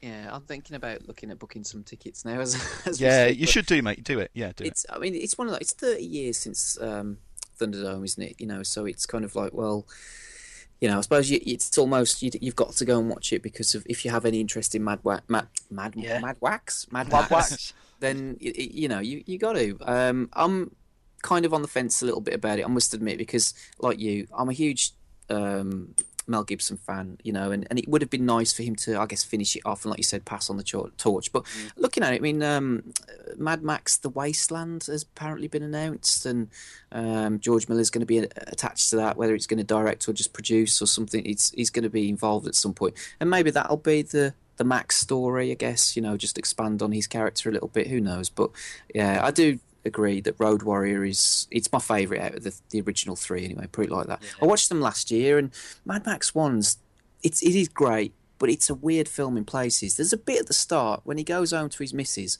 and they they've got a little baby or a toddler. They practically ignore this kid throughout throughout the most of the film, and th- in fact, he leaves his fucking revolver or something on the floor, and the kid goes up to it and starts Yeah. playing with it. So what the fuck's going on here? It's a bizarre film, but it what other film as well features um, Nell Mang? Is it Nell Mangel? Uh, not is it not Mrs. Mangel? Oh, from uh, Prisoner Cell Block H. Anyway, she's in it. The, um, the old lady who used. Do you remember watch? Do you ever watch Prisoner Cell Block H? Oh, a long time Oh ago. yeah, yeah. the, one of the prisoners, the old woman in that, she plays um, a, a relative of theirs, where they go and stay in that kind of house in the woods. If uh, you'll know who I'm talking about. Yeah, yeah, yeah. I remember. But um, and as well, just a bit of um, well, not trivia as such, but I, I'm a massive fan of the uh, fighting fantasy books. I don't know if you guys ever used to read those. Oh yeah, totally. Um, Ian Livingstone and Steve Jackson, and Freeway Fighter was my first ever um, fighting fantasy book. And if you look, that I bought that purely on the cover, and I wasn't really. This got these books got me into reading because they were just more interesting than normal books because they weren't just like page turners. They were like you created your own story and everything. Um, but if you look at that, this is that book, Freeway Fighter, it is so reminiscent of Mad Max. It's just set in that kind of that universe and that world. And I'd heard of Mad Max at that when I was that age, and I'd seen probably bits of it when I was a kid, which I probably shouldn't have. But you know, and it just kind of felt like I was in a Mad Max. I was like it was my Mad Max kind of story. But anyway, so yeah, I definitely want to watch it. It's worth a watch. I, mean, I think if you look at the legacy of Mad Max, though, it's such a masculine thing, and it's got had such an influence on cinema. You know, you've got to give it to George Miller for just kind of. I mean, look at like video games. Like, do you remember Outlander on the Mega Drive? Yeah. I mean, it was like you were driving this car, you were this guy, and then you got out and you were looking for petrol around a town. And then uh, Neil Marshall made Doomsday. Oh yeah, And it was just fucking. I love that film. I think it's incredible, and the the Mad Max homage in that is just the, one of the best things I'd seen in cinema for ages. Because there's nothing like a Mad Max film where it's just cars with skulls, you know, sellotaped onto them, chasing each other down the road, and there's nothing more primal for a man than having a you know a car with the engine sticking out the bonnet, and you're going at stupid speeds with a gun, and. That's what I love, and that's the thing with Fury Road is all my fucking teenage fantasies of ridiculous cars and monsters and mutants was there in 3D on the screen. And I was honest to God, I had a moment, and I said this to Zoe after, because we couldn't hear each other fucking speak to each other. The IMAX is ridiculous, because normally in the cinema you can go and have a little whisper, can't you? And IMAX was going, oh, this is fucking brilliant! And she's going, what? but I had a little moment where I was thinking, it's 2015. What am I doing in a 3D IMAX cinema watching a Mad Max movie? How is this shit still relevant? It's ridiculous. But th- there is a great car which Immortan Joe drives, and I think it's three Cadillacs which have been fused together with monster truck tires. It's worth watching the film for that. Mm-hmm. wow. It is. Yeah. It's just insane. Talking about you mentioned video games that uh, there's a trailer for the new Mad, Mad Max game which comes out in September and holy shit that looks Mm. It amazing does look good. It does look good. That. it's by um, Avalanche who did the Just Cause games I mean they're kind of like open world madness and if this is anything to go by as well but they've kind of infused that Mad Max you know that kind of something special about it it looks superb um, yeah, I can't wait for that. So, and that's going to be like uh, current gen only. It's like kind of the, the, the moving away from the. I know it's sad to say because obviously you still got the 360 Ramrod, but you know they are moving away from those consoles, which means they can actually concentrate on the sort of the newer ones and you know get the most potential out of those ga- you know consoles and everything. So, yeah, excited for that. I'm going to be left behind again, aren't I? Fucking hell. Ever, honest to God, I quite like being behind the curve. And I'm like, I don't know what this Wi Fi thing is. I don't care. I'm a man and all this. But then obviously I have to buy it in the end because I can't have any enjoyment out of technology. it's ridiculous. No, we've. I'm glad that ended peacefully, Dave. The thing, yes, it's good. We can, we can, we can disagree, but we can agree to disagree. That's always the way. I thought I was going to have to come and beat you up or something if you start. no, it went well. That's good. Oh, Mad Max is done. Phew, I was, Yeah. I was worried about Let's that. get that. I do. I'll just nip in with a quick film if you don't mind, mate, though, because it does follow on from that. Because I've just sort of poo-pooed a film that was like all action, loads of explosions, lots of car chases, and I watched a film last night that was all action, loads of explosions and lots of, of car chases. Fucking This oh, this takes me back to the cheeseburger, mate. This this cheeseburger's got just the right ingredients that Fury Road didn't. Your mum's a cheese. I watched Fast and Furious 7 and I loved it. I absolutely loved it. Now, I've watched them all from one all the way through, and there hasn't been one that I've disliked. I do like the franchise. Um, even, the, you know, to, uh, what's it, third one, Tokyo Drift, that a lot of people seem to poo poo about. I love that one as well. Um, but, I mean, I think all fans of the franchise will agree that from number five, it just went into a totally different. Ridiculous direction, really over the top. Fucking amazing those you know, you've got things that go in with five with the tank, and like six with the the scene with the plane. I'll say no more if, in case you haven't watched it. And uh, to take six in as example, and people have said online, "Oh well, we've timed it, the speed the plane was going, and how long it was before it took off, so the the runway would have to be like so many miles wide." It's not real life, all right. It's not real life. Take from it what you will. Just enjoy it if you want to enjoy it, or not if you don't want to enjoy it. Seven carries on in the same vein as five and six with just over the top stuff. Um, of course, I mean the some of the box office could be attributed a little bit to the morbid curiosity that Paul Walker sadly died during production of it. And people will watch, and I myself, I'll hold my hand up. I was watching it with one eye going, "Is that him? Is that his, one of his brothers that's doing it? Is it a bit of CGI replacement?" And there's a few scenes where it's obvious the way that they filmed it. He would have normally been in shot, and he wasn't.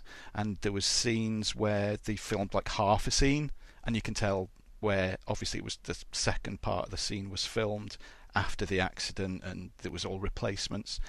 A couple of times it's noticeable, but you can forgive them for the way that they've done it, and it's all right that the way that they've done it. Um, I do want to say the way, uh, and again, there's going to be no spoilers. The way that they've written his character out of the series was perfect for me. It was absolutely perfect, and I hold my hand up to whoever was responsible for writing that. I think it it sent him off in such like a heartfelt and and tasteful way that I watched it and I was like, holy shit, that's they couldn't have done it any better in my opinion. It was really really good, um, and it was It's, like not a, it's not a car crash, is it? it's no thank fuck. You, you know what? Now I never thought of this. I, I, I honestly didn't think of this. Um, oh no, I can't say it because it'd probably give a spoiler. Don't give me a bloody spoiler. I'm going to watch not, no, it this I'm weekend. not going to give you a spoiler, but no, they wouldn't do anything like that. The way that they do it is is really superb. But the stuff that goes on before it, I mean, come on, when you've got like Jason Jason Statham fighting Vin Diesel, and you've got and The Rock, and there's Kurt Russell in it for fuck's sake. Come on, there's Kurt Russell in it. How much Kurt Russell have we, are we getting in this? Because I've seen him in it, and I'm like, holy shit, Kurt Russell's in it. You yeah, you get you. I think you probably get more Kurt Russell than you do The Rock in it. Does he have to fight The Rock or Jason Statham or anything like he that? He does have an action scene. I'm saying He has more. an action scene. Yeah, Holy shit. yeah, and it was like fists in the air. Fuck yes, it's Kurt Russell Oh, again. yes. Um, Jack one thing, Burton's back. Tina did get a bit disturbed at one point because she said he's he's got a scraggy neck, It- and she said, "It's Kurt Russell, and he's He's a got a scraggy. man. I know, but You've got a scraggy neck, Dave. He's got scraggier balls, Chris. let me tell you that. Scraggy isn't the word. But she said, she said, it's- Scraggy. She said, Scraggy balls. What's a scraggy if you if you don't stop this scraggy ball talk, I'm putting the video camera back on, mate, and I'll get them out oh, for oh. you. That's I'll it. fuck. I want to see the scragginess of your fucking fucking balls, mate. of my scrotum, the scragginess of the scrotum. Scraggy. What the fuck does scraggy mean? don't I know what I know what it's referring to. It's kind of a word that's like icky or yucky, Wrinkly, like you know. hanging old balls.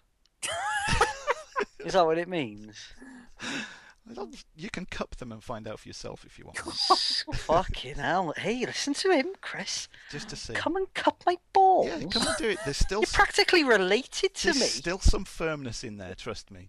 Oh yeah, Yeah. I'm anyway, sure there is. anyway, you'll be glad to hear Kurt Russell does not get his scraggy balls in this film. Gutted, mate. but he does have an action scene. But yeah, I loved it, and it just goes to show, though, doesn't it? Say Fury Road, yeah, I'm not too bothered about watching it again. Fast and Furious Seven, loads of similarities. Can't wait to watch it again. Hmm. Yeah, That's that's quite that's quite cool though because I had no illusions that Fast and Furious Seven was going to be anything less than the previous two sequels because how do you fucking you know get that wrong? Yeah. I was more worried about James Wan being used as an action director because after watching Insidious two, I think he needed his head putting on the block. yeah. How the fuck they pulled it? How did they select James Wan to direct the He does. this He does a bloody good job, though, mate. He really does, and it does carry on in a very similar vein. Uh, he directs action very well. There's not a lot of this.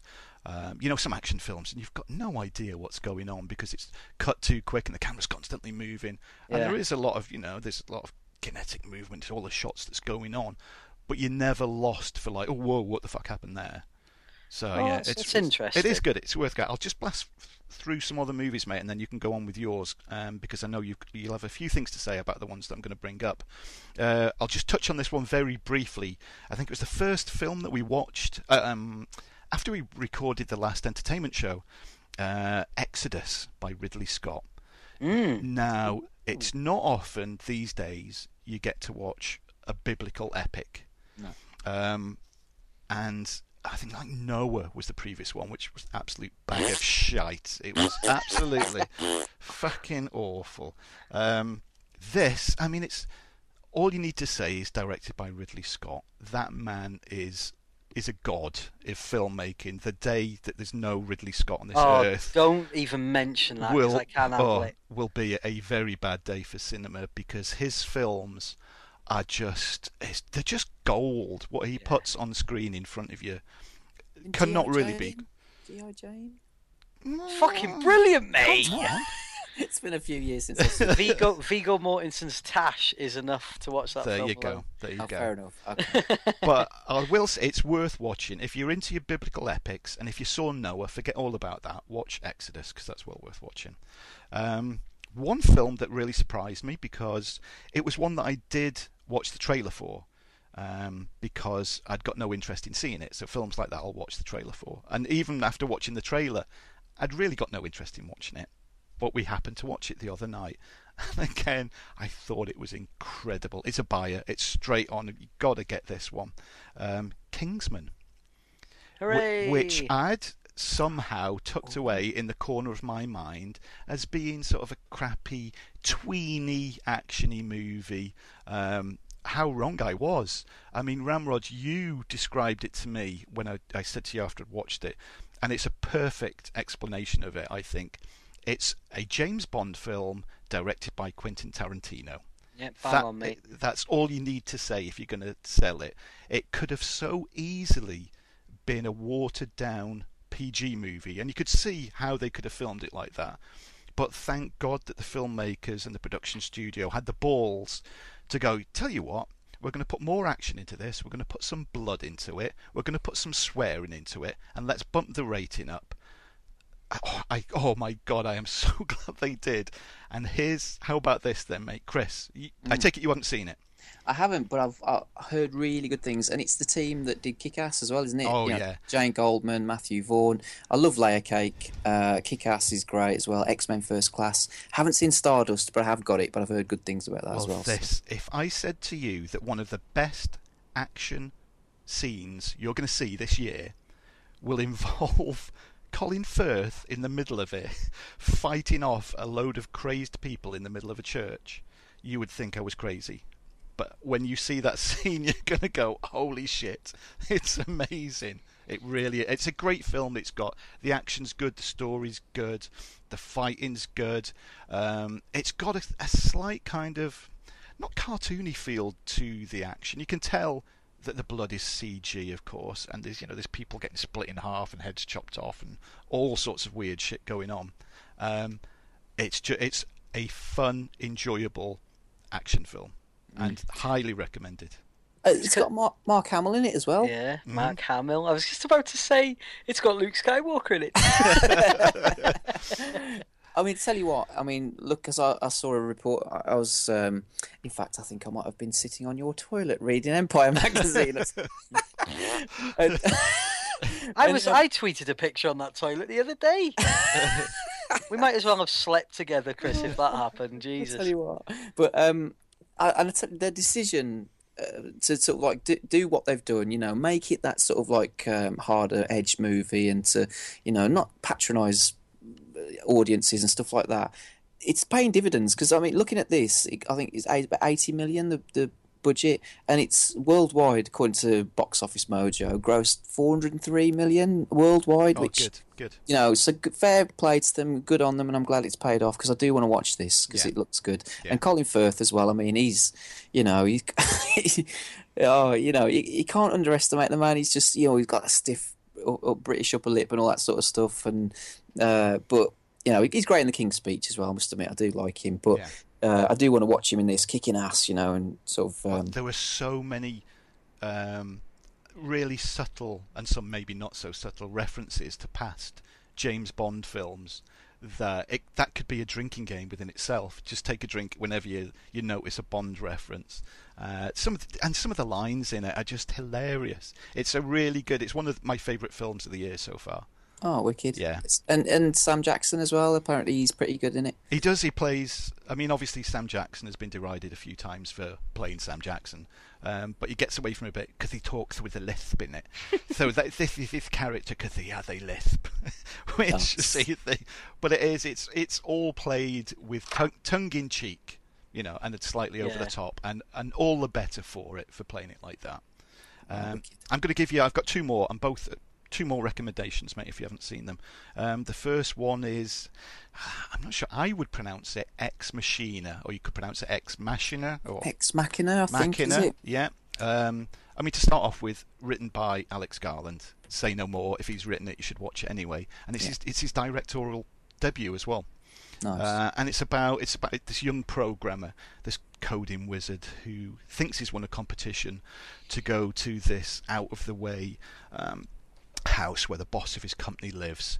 And he goes there and he's he has he's taking part in this Turing test, which is a test where to test if um, computer AI can pass as human. So this he's made this robot. Um, called Ava, and it's his job to see well, can she pass? Can her AI pass for being human? Obviously, twists and turns happen. Things get a little bit dark. You start to mistrust different people. Beautiful, beautiful film. Well shot. Looks great. If this is um, how Alex Garland's films are going to, you know, look and be as a director, I hope. You know, I'm looking forward to more from him. Um, the story, obviously, really good. Um, yeah, it's just without again without giving spoilers away. Watch it. It's it's. I would recommend it. I would definitely recommend it. Mm. Uh, and the final one, another recommendation, and this is one that Ramrod put me on to. Now, I know, Ramrod, you'd seen about 40 minutes of it before I went round to yours the other night, and we sat and we watched it all together. This is one of those hidden gems of a film. It's one that I'd never heard of. It was released in 2009. Why this film is not a huge hit, I have got no idea whatsoever. if you're listening to this now, go out and seek it immediately. It's called Middlemen. Um, it's got Luke Wilson in it. It's the, I mean the star. I mean Ramrod chip in with this because we just had a blast watching it. Yeah, it was ace. The star of it. Who who's actually? I'll put it before I say my star of it. Who's the star of the film for you then? Well, I would say the writer and director, obviously, but I'll come on to that. But it's got to be Giovanni Ribisi quite easily the because he's great. He is absolutely fantastic in it. I mean, Ramrod, you over to you, mate. You, t- tell the people a story about it. Well, I, I came across this film a while ago, Middlemen, and it's um, only since uh, reviewing Midnight Run recently for the uh, for the website that I looked into George Gallo's career because I mean, there's a great interview on the Midnight Run Blu-ray. Um, with George Gallo, the writer, and um, he's such a fucking great old school John Milius type that I was like, oh shit, what else has he done then? Because Midnight Run is just one of the funniest, most brilliant action films. And anyway, I came across Middlemen, so I thought, well, I'll give it a go because it's the story of the guys that indirectly created internet porn as we know it now. But it's told in a sort of Martin Scorsese, Goodfellas, Wolf of Wall Street sort of way. Now, you sell that to me any day.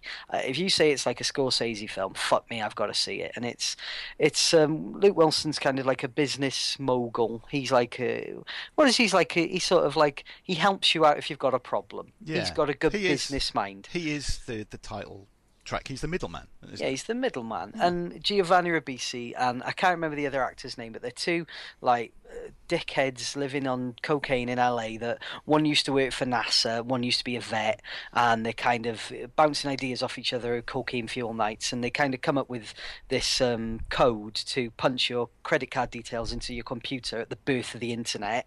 And he says, well, "We're going to stick some titty pictures online, and people will pay ten quid a uh, Uh, ten dollars a a month to subscribe to it. And he's like, "What a fucking stupid idea!" He goes, "Don't tell me it's a stupid idea." And this is their dynamic. They're like Withnail and I with a great idea to make internet porn, and it's basically that story of them.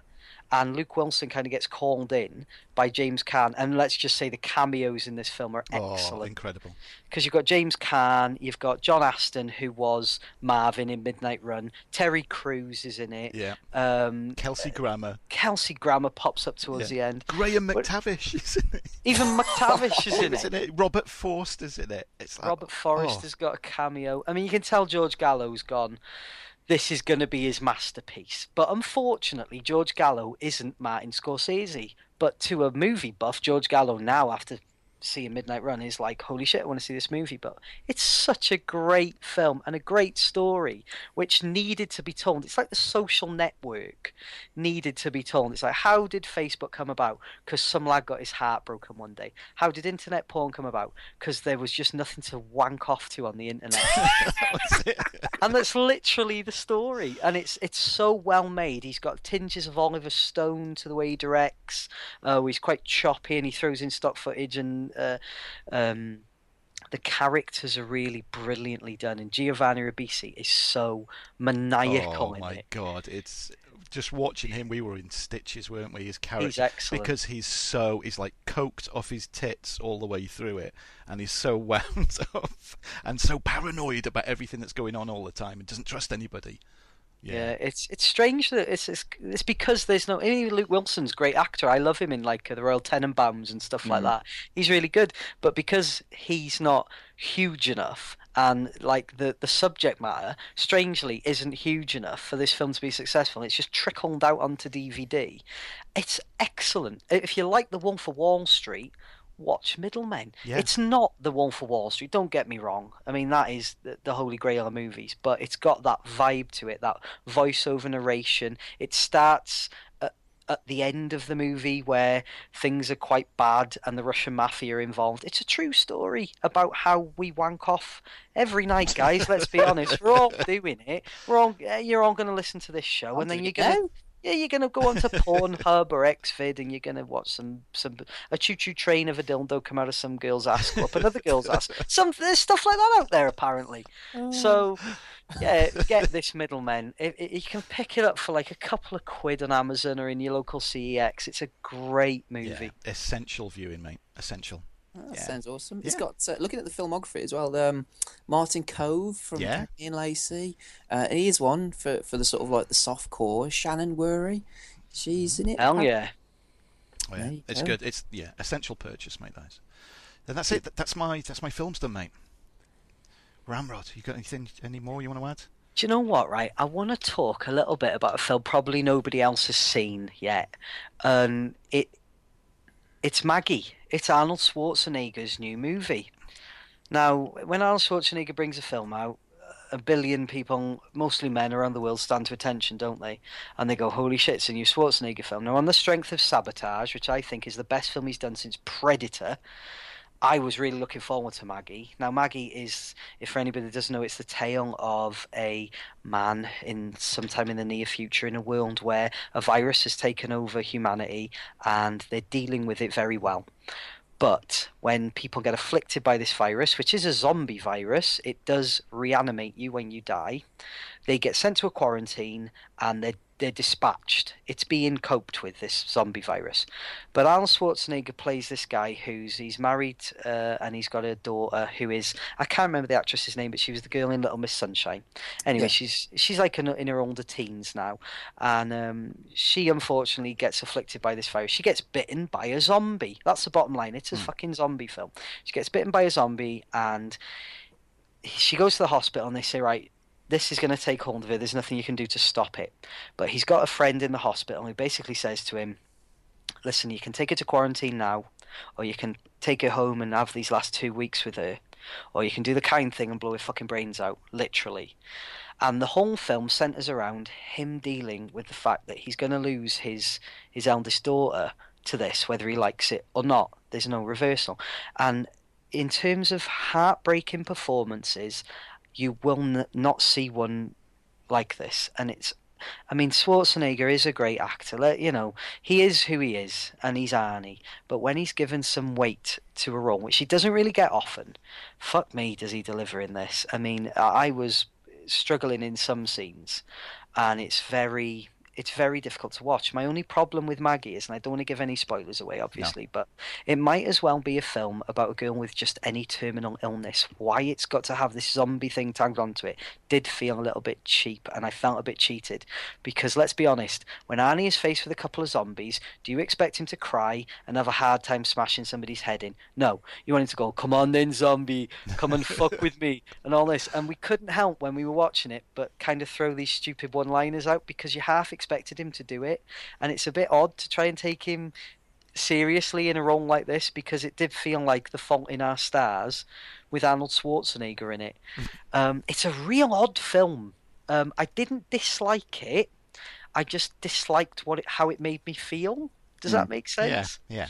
Um, he, you know, I think if there was a, a, a like a say if you watched it with your daughter, for instance, it would resonate totally in, a different way with you because uh, you know I've got no kids and I can't imagine how you know devastating losing one of your children would be. But he does convey it really, really well in it. He's fantastic in it, Arnold Schwarzenegger. But it's a zombie movie, so you expect to see some zombie action. Mm, not much. It's an odd one. It's a very odd one, but it's kind of. I think it's independently made. How the hell he got Schwarzenegger cast in it is beyond me. I don't know the history of this, but it's a real odd film in his canon, and there aren't many Schwarzenegger films that he's had, uh, you know, across his career which are like this. He will never make another one like this. It's a real little anomaly of a film, but it's worth watching for his performance. But that's about it.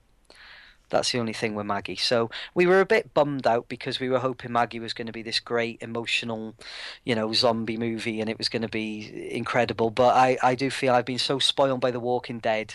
Um, when I'm watching zombies now, I expect a little bit more from his zombie movies.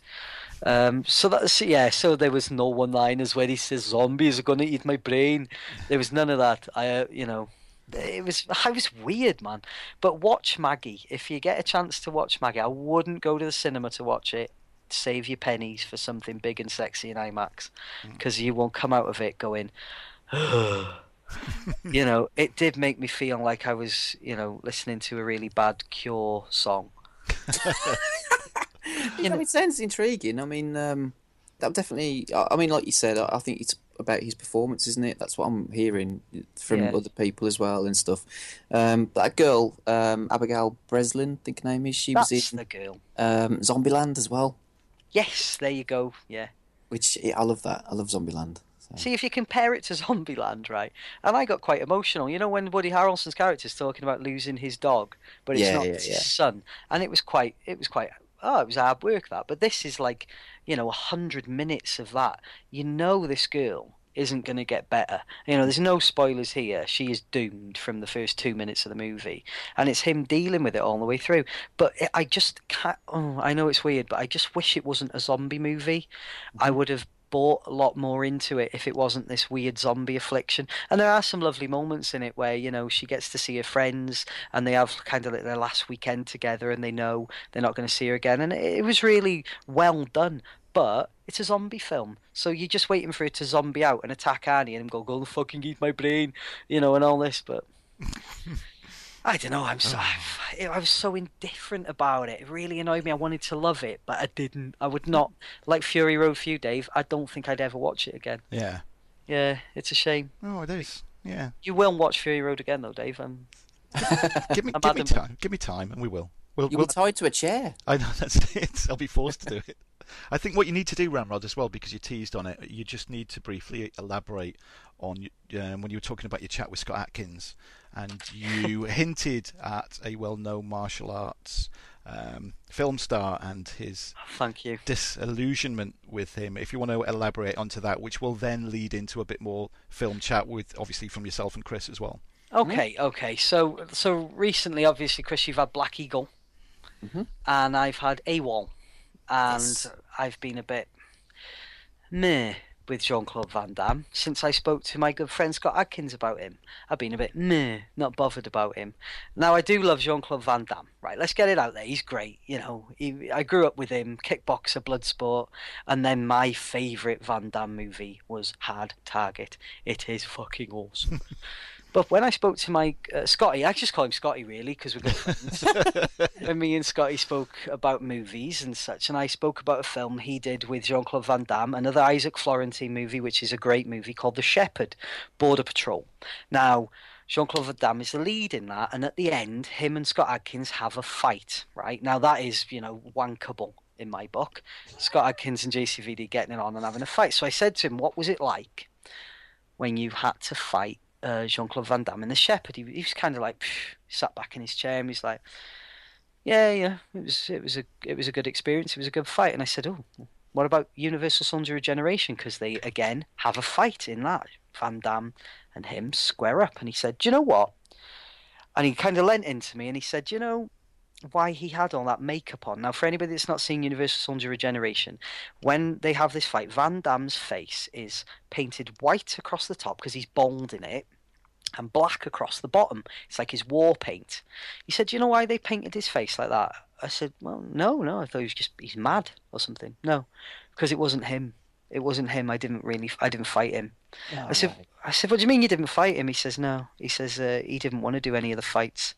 And he was so pissed off because obviously he has a lot of, you know, regard for his talents and what he's done for martial arts films. And he said, no, he doesn't do anything anymore. His stunt double does most of his fights for him.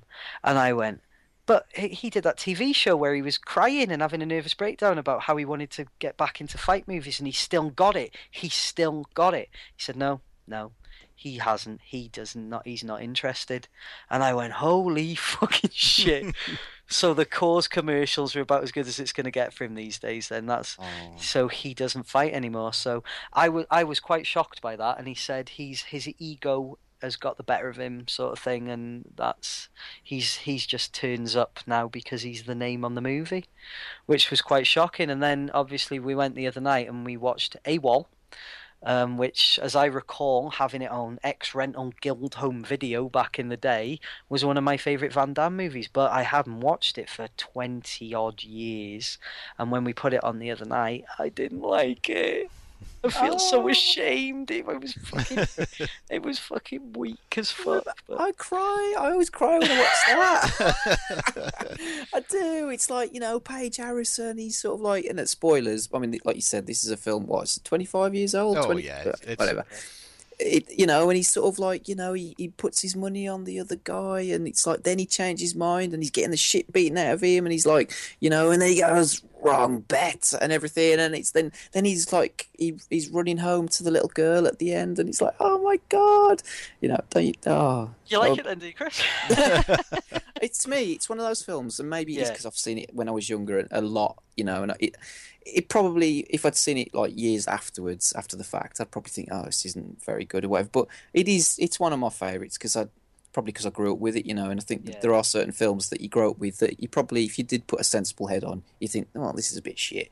But I, I've got a really kind of um, soft spot for it. But yeah, I I mean, I was going to talk about Van Damme. I mean, to be fair, I, I have heard a lot of that that he does do very little in movies these days. To be fair, I don't really pay much attention to what he does these days. I mean, probably since the late nineties. To be honest with you, I mean, there was a Universal Soldier that he did, which um, I, I thought was pretty good, and it was. I think, from what I understand, a bit of a return to form in as much as that because he did those sequels. Didn't he do one with that fucking wrestler Goldberg? yeah, Uh, the, the Universal Soldier: The Return, that was called, and Yeah. then he did Regeneration, which was fucking incredible.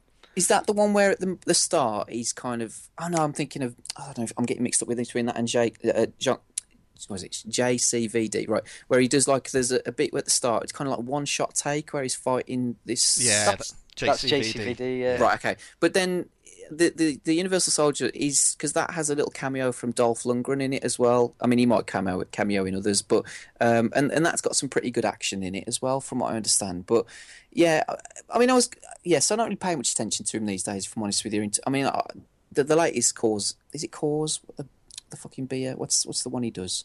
Oh yeah, when he's he's like in the igloo and all that, and he's dancing. shit. That's painful to watch. I hate that shit. it's I mean he- he- he's when he started when he first did it and he's kind of like he's out in the you know in the mountain the snow I thought oh this is quite good he's a bit of a parody and everything else he's got the hair a bit like um, an old man like Chance Boudreau you know he sort of like looks a bit like that but Yeah. now it, when he's doing that dancing I'm just thinking what are you doing I mean you know but I mean he's obviously gone off his tits in real life on coke and stuff like that and had loads of problems but allegedly I think but I think he's pretty open about that but I was going to talk more about sort of like what your favourites or what you generally think of him.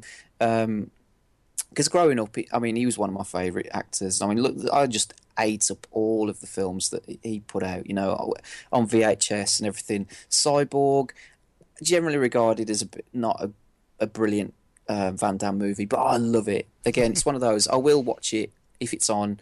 It doesn't care, you know. I'll just sit and watch it, you know, or I'll I'll, I'll put stick it on every now and then. And um, it's a, it's probably one of his darker movies, to be honest. I mean, you know, in terms, it's got some great action in it, but it's it, uh, Bloodsport is quite possibly my favourite. Um, I remember watching that with my nan when I was With your Oh. nan? yeah. Wait, well, love my it. nan was fucking awesome. We watched Predator together, RoboCop, Oh, love you, nan. Beetlejuice, um, Blue Jean Cop, Escape to Victory, uh, Bloodsport, Kickboxer, AWOL. We watched all these movies together. Rambo, First Blood Part Two. We just sit and watch them all together. I mean, I was probably about nine or ten. You know, Oh, mental. lovely. Love Um, that. But um, yeah, so I, I mean, I watched Kickboxer this year, and because it wasn't one of my favourite Van Damme movies, but I've I've actually really like uh, the fighting in that is off you know off the charts. Um, AWOL love, and and then he started doing like you know Double Impact, which hasn't got that much as much action in as I remember, but uh, Double Impact, Universal Soldier. It was like a massive star at one point. They said Hard Target, Time Cop. I think Time Cop's great.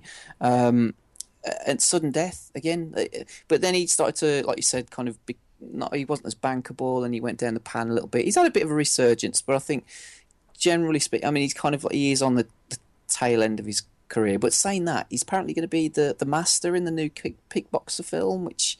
I'm not sure how I feel about that. I don't know because I know Jackie Chan was the Mr. Miyagi in Karate Kid, but I thought he was fucking excellent in that. He was like really, uh, he really uh, performed in that film.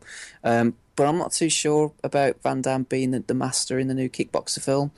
Um, I don't know, but uh, yeah, I I just thought because we generally have a little bit of a love in every now and then, don't we, about um, certain actors and stuff like that. Oh, yeah. And because because I watched Black Eagle, I thought, well, let's have a little chat about Van Damme. But yeah, Dave Batista's going to be Tong Po Get that it, it- the new kickboxer movie. I don't know. Really?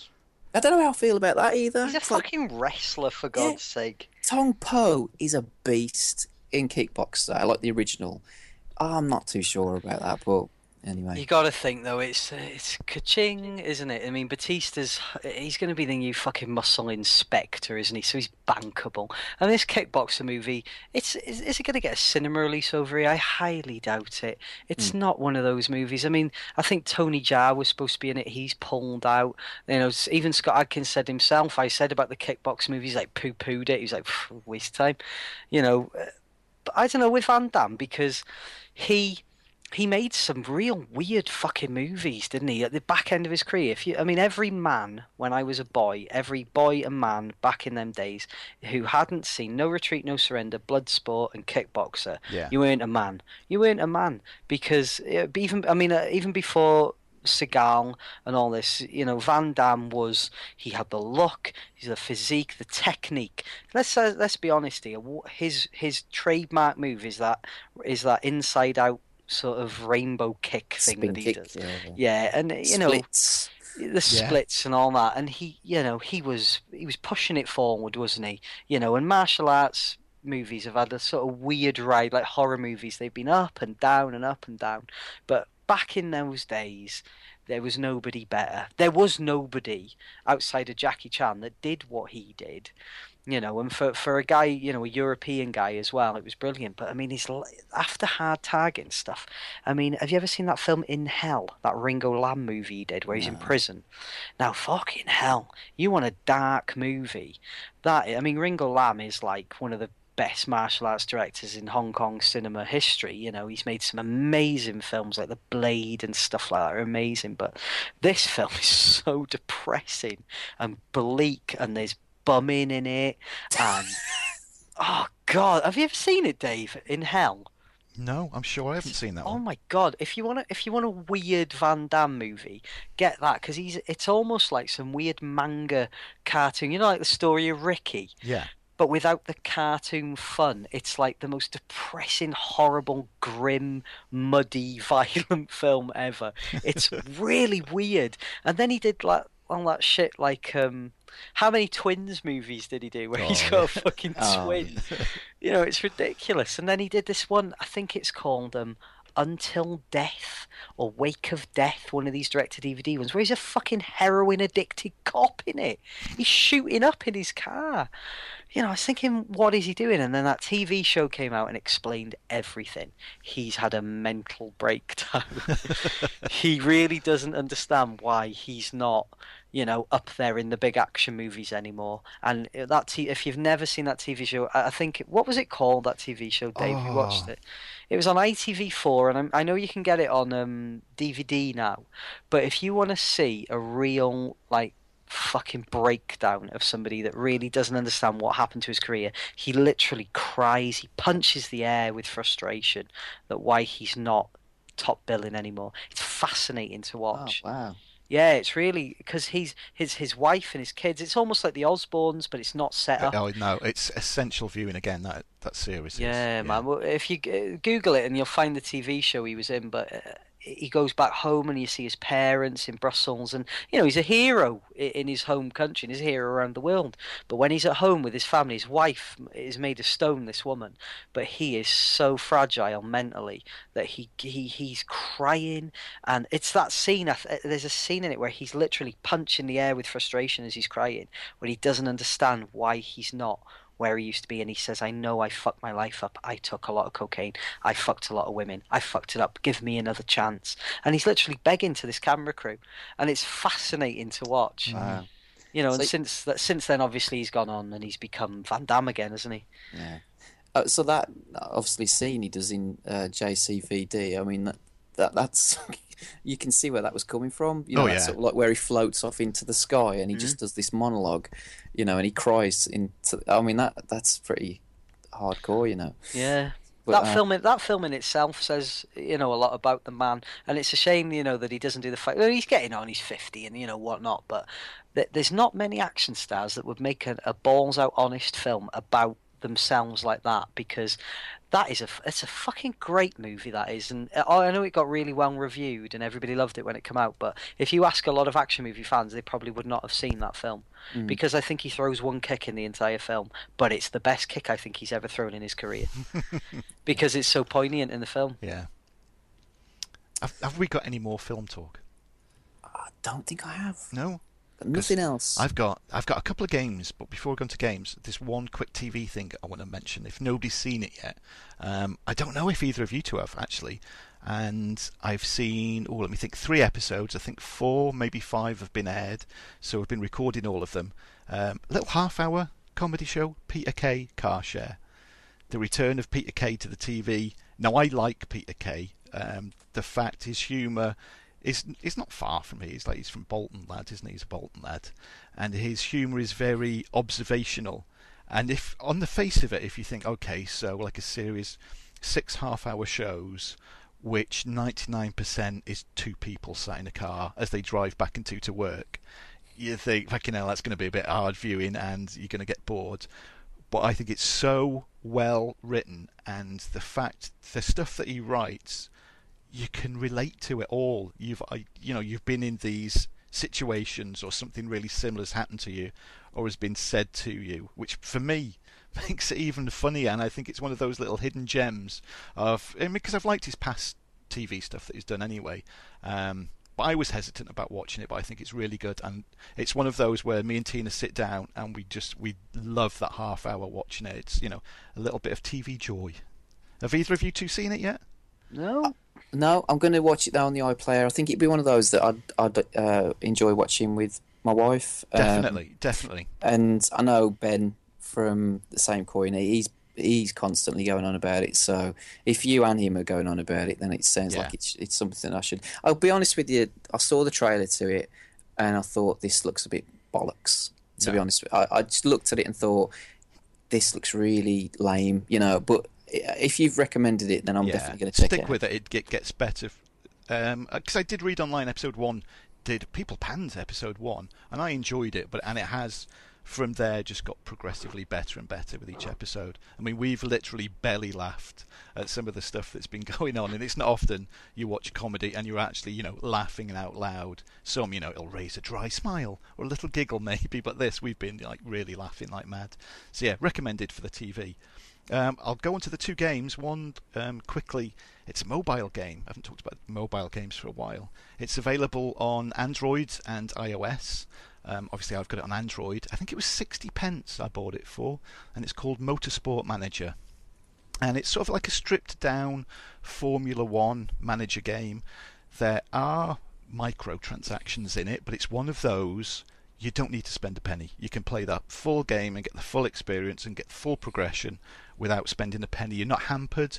You, it's not one of those where you know you've got so many races you can do and you've got to wait three hours unless you pay. You can play it for as long as you want, and it's you've got you've got two drivers, um, and you can pick your drivers. You've got like youth drivers that you can promote through. You've got a whole series um, of races and tiers. So you start off at the bottom tier, obviously, and work your way through races across the world. You buy um, different sections for your headquarters that will add either to the aerodynamics or to, or to all sorts of bits of your car during the race. I mean, the way that the race happens is good. It's top down, uh, and the cars are represented by little dots. And you can either watch the the race sort of in real time, or you can fast forward it two different speeds. While the race is happening, you can do things like come into the pits. You can change the tyres because you've got like soft, hard, wet tyres. You've got to watch out for the way the weather's going when the race is going on. I love it because it's one of those. It's like a toilet game. You know, you can do a race while you're having a poo, love it. or which is you know which is always good. Or th- maybe two races if you're having a bit of trouble. If you're a bit constipated, you could have like two or three races. Um, but uh, I found myself, you know, I can sit there and I found myself, I've been sat there for like half an hour, not on the toilet, you know, just like on the couch playing it and gone through like a load of races.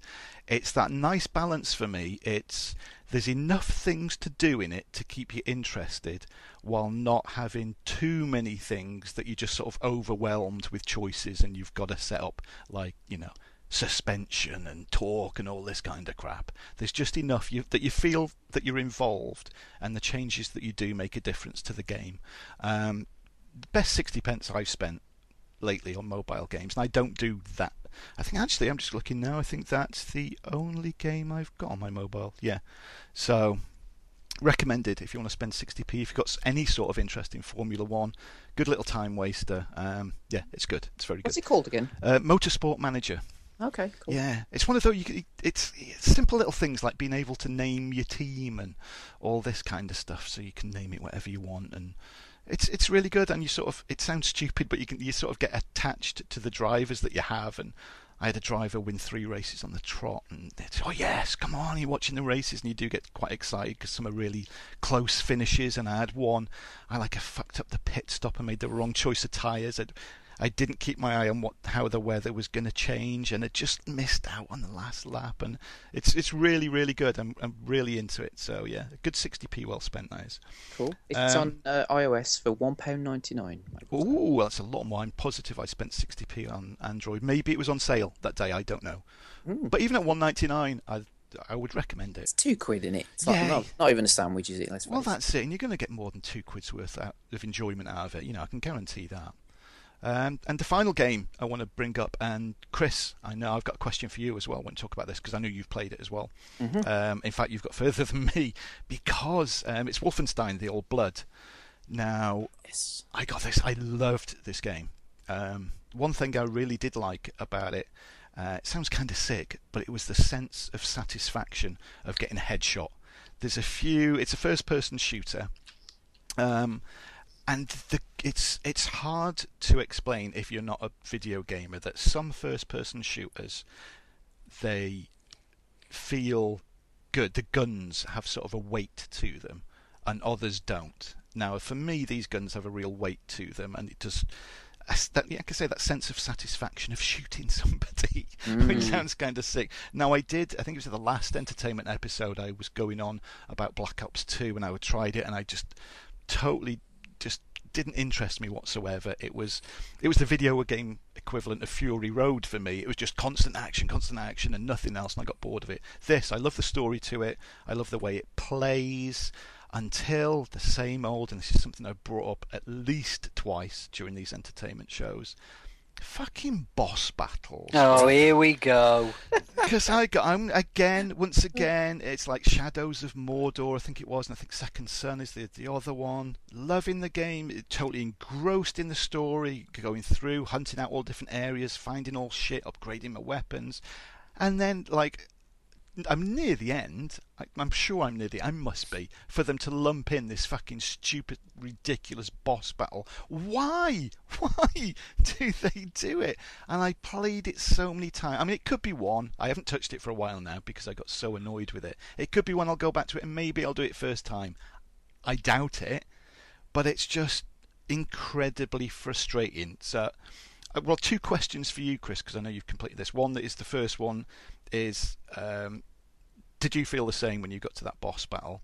And my other question for you is because I haven't played the earlier Wolfenstein game that came out. Is this similar to that one? You know, what's or what's the differences between them? Because I like this, would I like the previous one? Okay, so I'll answer your first question then. So, is it the big thing that comes out of a pit? It is. Right. so yeah. Um, so that that is the end essentially. You know, oh, okay. so you're there. You know, all you got to do is get past this fucking huge demon that throws things at you, smashes its hands into the floor, and then you're being attacked by soldiers at the same time. Yeah, and and it takes the piss. I'll be. I'll, I'll, I agree. It is a shitty wanky boss. Um, there's two kind of platforms that you can you, you, know you can run across if you like, and you do have to learn its attacks, but it's still unpredictable because it's not it does things at different times. Sometimes it'll smash its fists down, but it'll give you a bit of a, a sort of cue that it's going to do it. Sometimes you have to duck because it'll sort of swipe its hand across the screen. Um, but at the same time, you're being shot by soldiers, yeah. so it's like. For fuck's sake, give me a break. Now there is plenty of power, and you have to shoot it in the mouth as well. You can't just like shoot it generally because, yeah. like, yeah. you know, so you have to be fairly accurate whilst you, you're shooting it. It is a twat of a boss. it, it is, and it took me a I don't know, about seven goes or something like that. And it was frustrating. And I just got to a point where I was like, oh, come on, come on, come on, you can do it. And um, so, yeah, I totally agree. It is a twat. I'm playing. I played it on medium as well, and it, it's the game in general's not easy. Put it like that. I mean, it's medium. not. No, no. No, I mean medium to me, generally speaking, and I'm not saying it because you know I think I'm amazing at games or anything. I generally play games on medium, um, and I never find them particularly tough. You know, it's probably just because it's the standard or whatever. But eh, the thing is, as well, with the great thing about this game is that because it's Wolfenstein, because it's it's got for me a mixture of old school and new stuff. The old sort of school of element of it is that the if you remember Doom when you used to pick the different difficulties Yeah. and it would like hurt me plenty and all this that and the other. Yeah. It's it's pretty much like that, you know. It's like I think that the hardest difficulty is like it says hurt me daddy, which is a bit weird. um, but Really? Yeah, I think so. I think so. And then the first, and then, and the, but then the faces change. Because remember in Doom, it's sort of like you get like this bloody grizzled marine, like with the hardest difficulty and everything. With this, it's like with the hardest difficulty, it is like his face change. It's all grimacing and everything. The medium difficulty is just a normal face. The easiest difficulty, I put a picture up, is basically him wearing a baby's bonnet and he's got a dummy in his mouth. And it's like you know so you just think i can't put it down to fucking easy because the game's taking the piss out of me you know. So um but it, it is a, a, a tough old game. And i think the difficulty uh, sometimes with, with this game and i totally agree with you about the weapons it's got some of the best weapons i've ever I've ever played with in a game. But this again, it's old school weapons because you can in in the first game anyway, you can dual wield sniper rifles. You know what fucking game can you do that? You can dual wield shotguns, machine guns, pistols. The great thing again about the game is that because it's kind of like it opens it up to some stealth play, you know, uh, because there are bits where you, you get these kind of like um, commandant soldiers, and it's like you, you know this the game isn't shy about calling the Nazis krauts and stuff like that, you know, and it's not politically correct in any way, shape, or form. Um, and it, it and it, it portrays the Germans as fucking evil, uh, you know, just absolute evil, like to, comic to a certain degree, but just you know, vile, horrible people who were there to be killed, and that's that's essentially what it is. You know, you don't feel any sympathy for these Germans whatsoever. Um, but it, yeah, if you don't take out these uh, commandants that are one drowned, and it gives you a little indication as to where they are, and there's like a little radar, and if they see or hear you, or if soldiers see or hear you, they will raise the alarm, and then all shit will you know will break out, and and then it's kind of like makes your life a lot difficult. But uh, you can go up behind people and you can stick knives in them and you can stick pipes in their head and do it all stealthily. It's it's such a great feeling game, you know. It's sort of just feel like you're playing a proper proper game. Um, the first game, so this is the, the the old blood. It's set into two parts, isn't it, Dave? It's sort of like the first part of the game. It's uh, you go to Castle Wolfenstein, Yeah. and you you're wandering around, and it's like then it's a escape, you know, because all shit's kicking off, and it's got some interesting characters, you know, again just some fucked up Germans, and and it's but it's kind of got all that sort of um, fantastical element to it because of you've got dogs that have got armor on them, and there's like kind of mech suited Germans that actually look like Germans, like with the the helmet and everything else. It's just crazy, but you know, brilliant. I love his voiceover as well because he's kind of like he talks to himself. The main character, I think it's B.J. Blazkowicz, and um, he just he's kind of like he goes off on random tangents talking about stuff like when he was a kid. I love all that. and that, but then the second part of the story, it's like it's more about um, the occult and the the Germans like an experiment goes wrong because the Germans like were kind of researching the occult and everything, and um, it all goes wrong, and the German soldiers get turned into zombies, and it becomes more like a survival horror game, and it's it's brilliant, you know, just for for, the, for what it is. It's a good five to six hour game, and it's about ten to twelve pound. Brilliant, brilliant value. Um, the new order is the sequel to that, if you like. Just to go back, sorry, this feels like before DLC became a dirty word. It feels like it's a proper expansion, and they're not taking the piss with you either. There's no microtransactions. There's no kind of like pay a little bit here, pay a little bit there. We'll nickel and dime you for money. You know, it feels like you've got this game, and they've released a digital version, which they did like two weeks before the physical copy. And I bought, I waited for the physical disc, and it feels like a proper expansion of the game. Mm-hmm. So, and the, the, so the new order, it's pretty much sa- the same but more extended. There's there's more set pieces. Um, there's bits where you're Um, essentially, so the the, the first the, the the old blood. Sorry, I'm jumping all over the place. The old blood is you getting the plans to assault uh, Death's Head's castle uh, or base, and the Germans are winning the war, uh, and and so this is the final push. Whereas so this, the the new order is you assaulting that, and um, then this isn't really a spoiler, but the Germans win the war, and then it jumps to 1960, and it's like then the Germans have got advanced technology and you are part of the resistance. But the great thing about that game is that you've got this amazing hub world that you go to and all the characters feel authentic, but it's what they do with the, the story and, and it's like the music and it, so you imagine like the Beach Boys, but they're the German Beach Boys or the Beatles, but it's the German Beatles and they've actually got sort of like the House of the Rising Sun, but it's actually in German, you know, and it's like you can pick up newspapers and it'll tell you all about different things that have happened and this alternate u- universe and everything,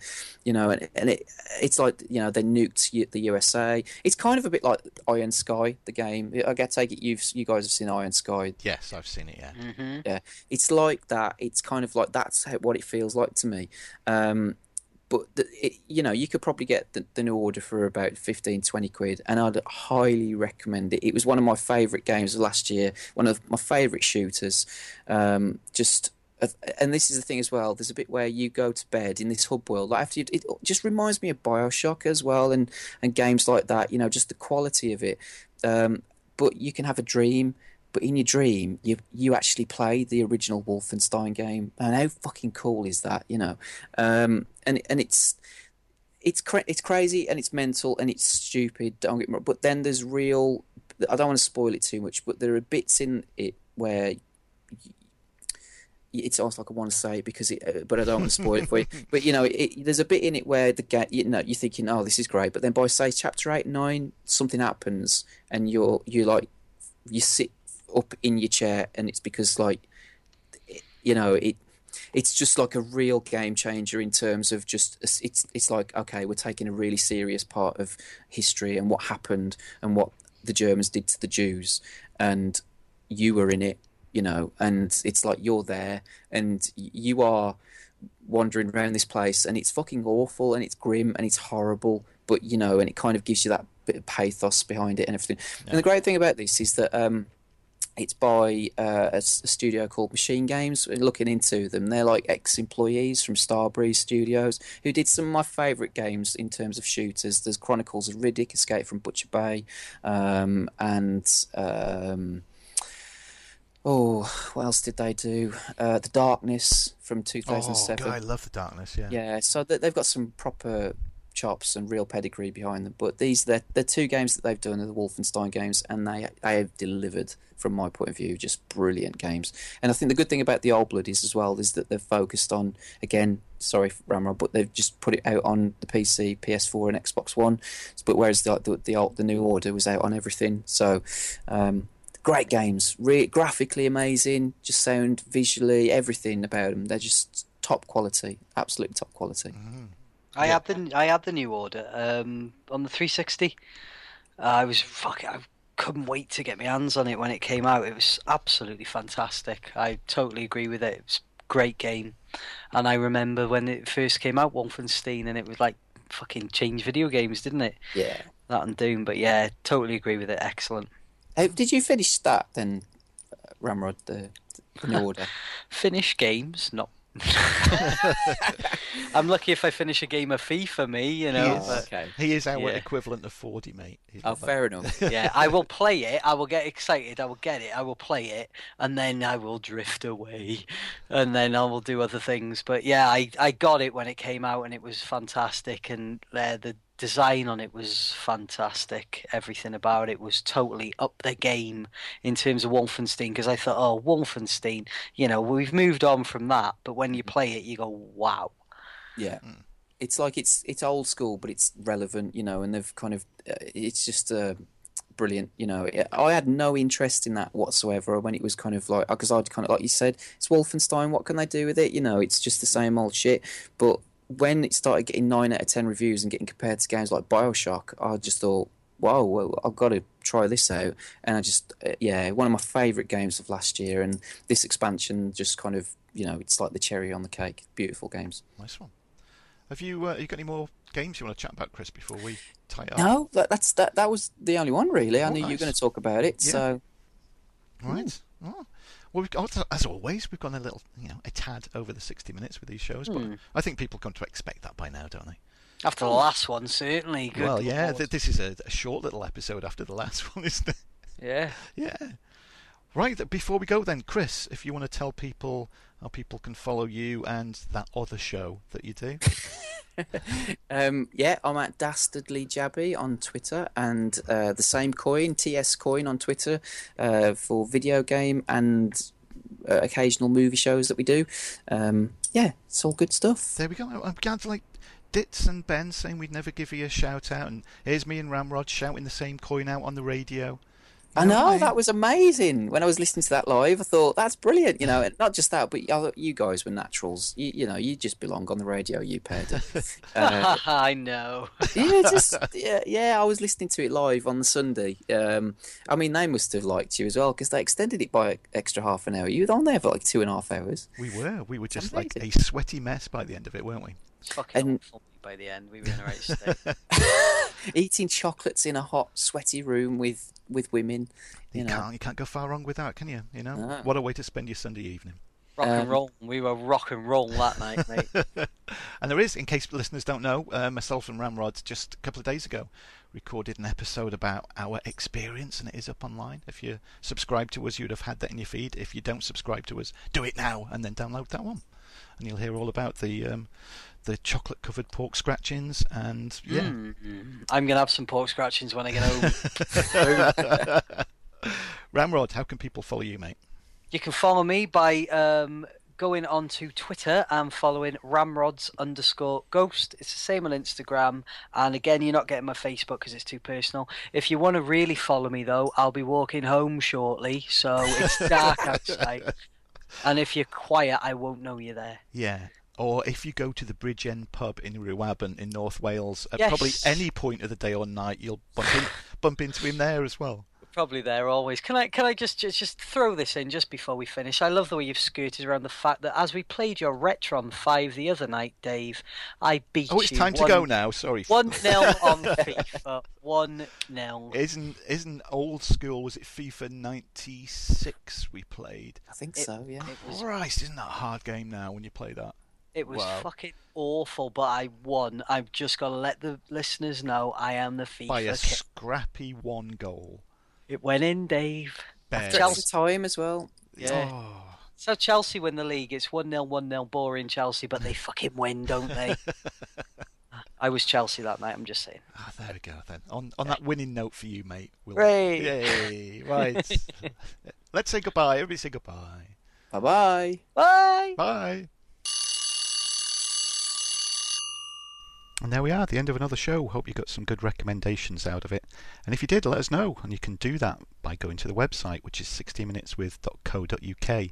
There's a contact us form on there. Or if you'd rather, you can email us direct, which is contact at 60minuteswith.co.uk. You can follow us on Facebook, which is facebook.com slash 60minuteswith. And you can also follow us on Twitter, which is at 60minuteswith. Uh, iTunes ratings and reviews are most welcome, and also Stitcher Radio ratings and reviews too, which is the new way that you can listen to us as well. So all that remains is just to say, whoever you are, wherever you are, thank you for listening, stay subscribed, and we'll be back again soon.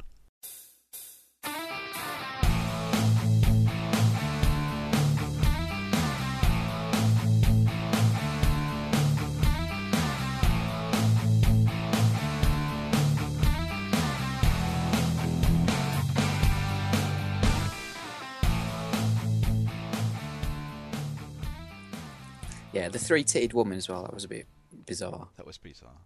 But you'd have a go, wouldn't you? Yeah. Oh God, I yeah. wouldn't say no. Fucking hell, man! You could you could have a, a double tip wank with you and your mate because there's for two dicks, isn't there? If you think about it, how that'd be uncomfortable, wouldn't it? Because you have to touch legs, wouldn't you? Yeah, you might cross swords. You just don't. Ooh. It's a bit- I always think when you see those pornos when they're DPing a girl Yeah. and the dicks are rubbing on each other, I'm thinking, is Oh. that gay? Is that not gay? Because if me and Dave Do you know what I'm saying? If we got like Oh, really I hot don't want to think about that. No. days that we're rubbing on each other, that's going to ruin it for the rest of the, our lives, then, isn't it? Because one always would have happened, wouldn't There'll it? always be that moment. And Dave's, Dave's balls will be swinging between his ankles as well. Oh, mate. Don't want to think about that.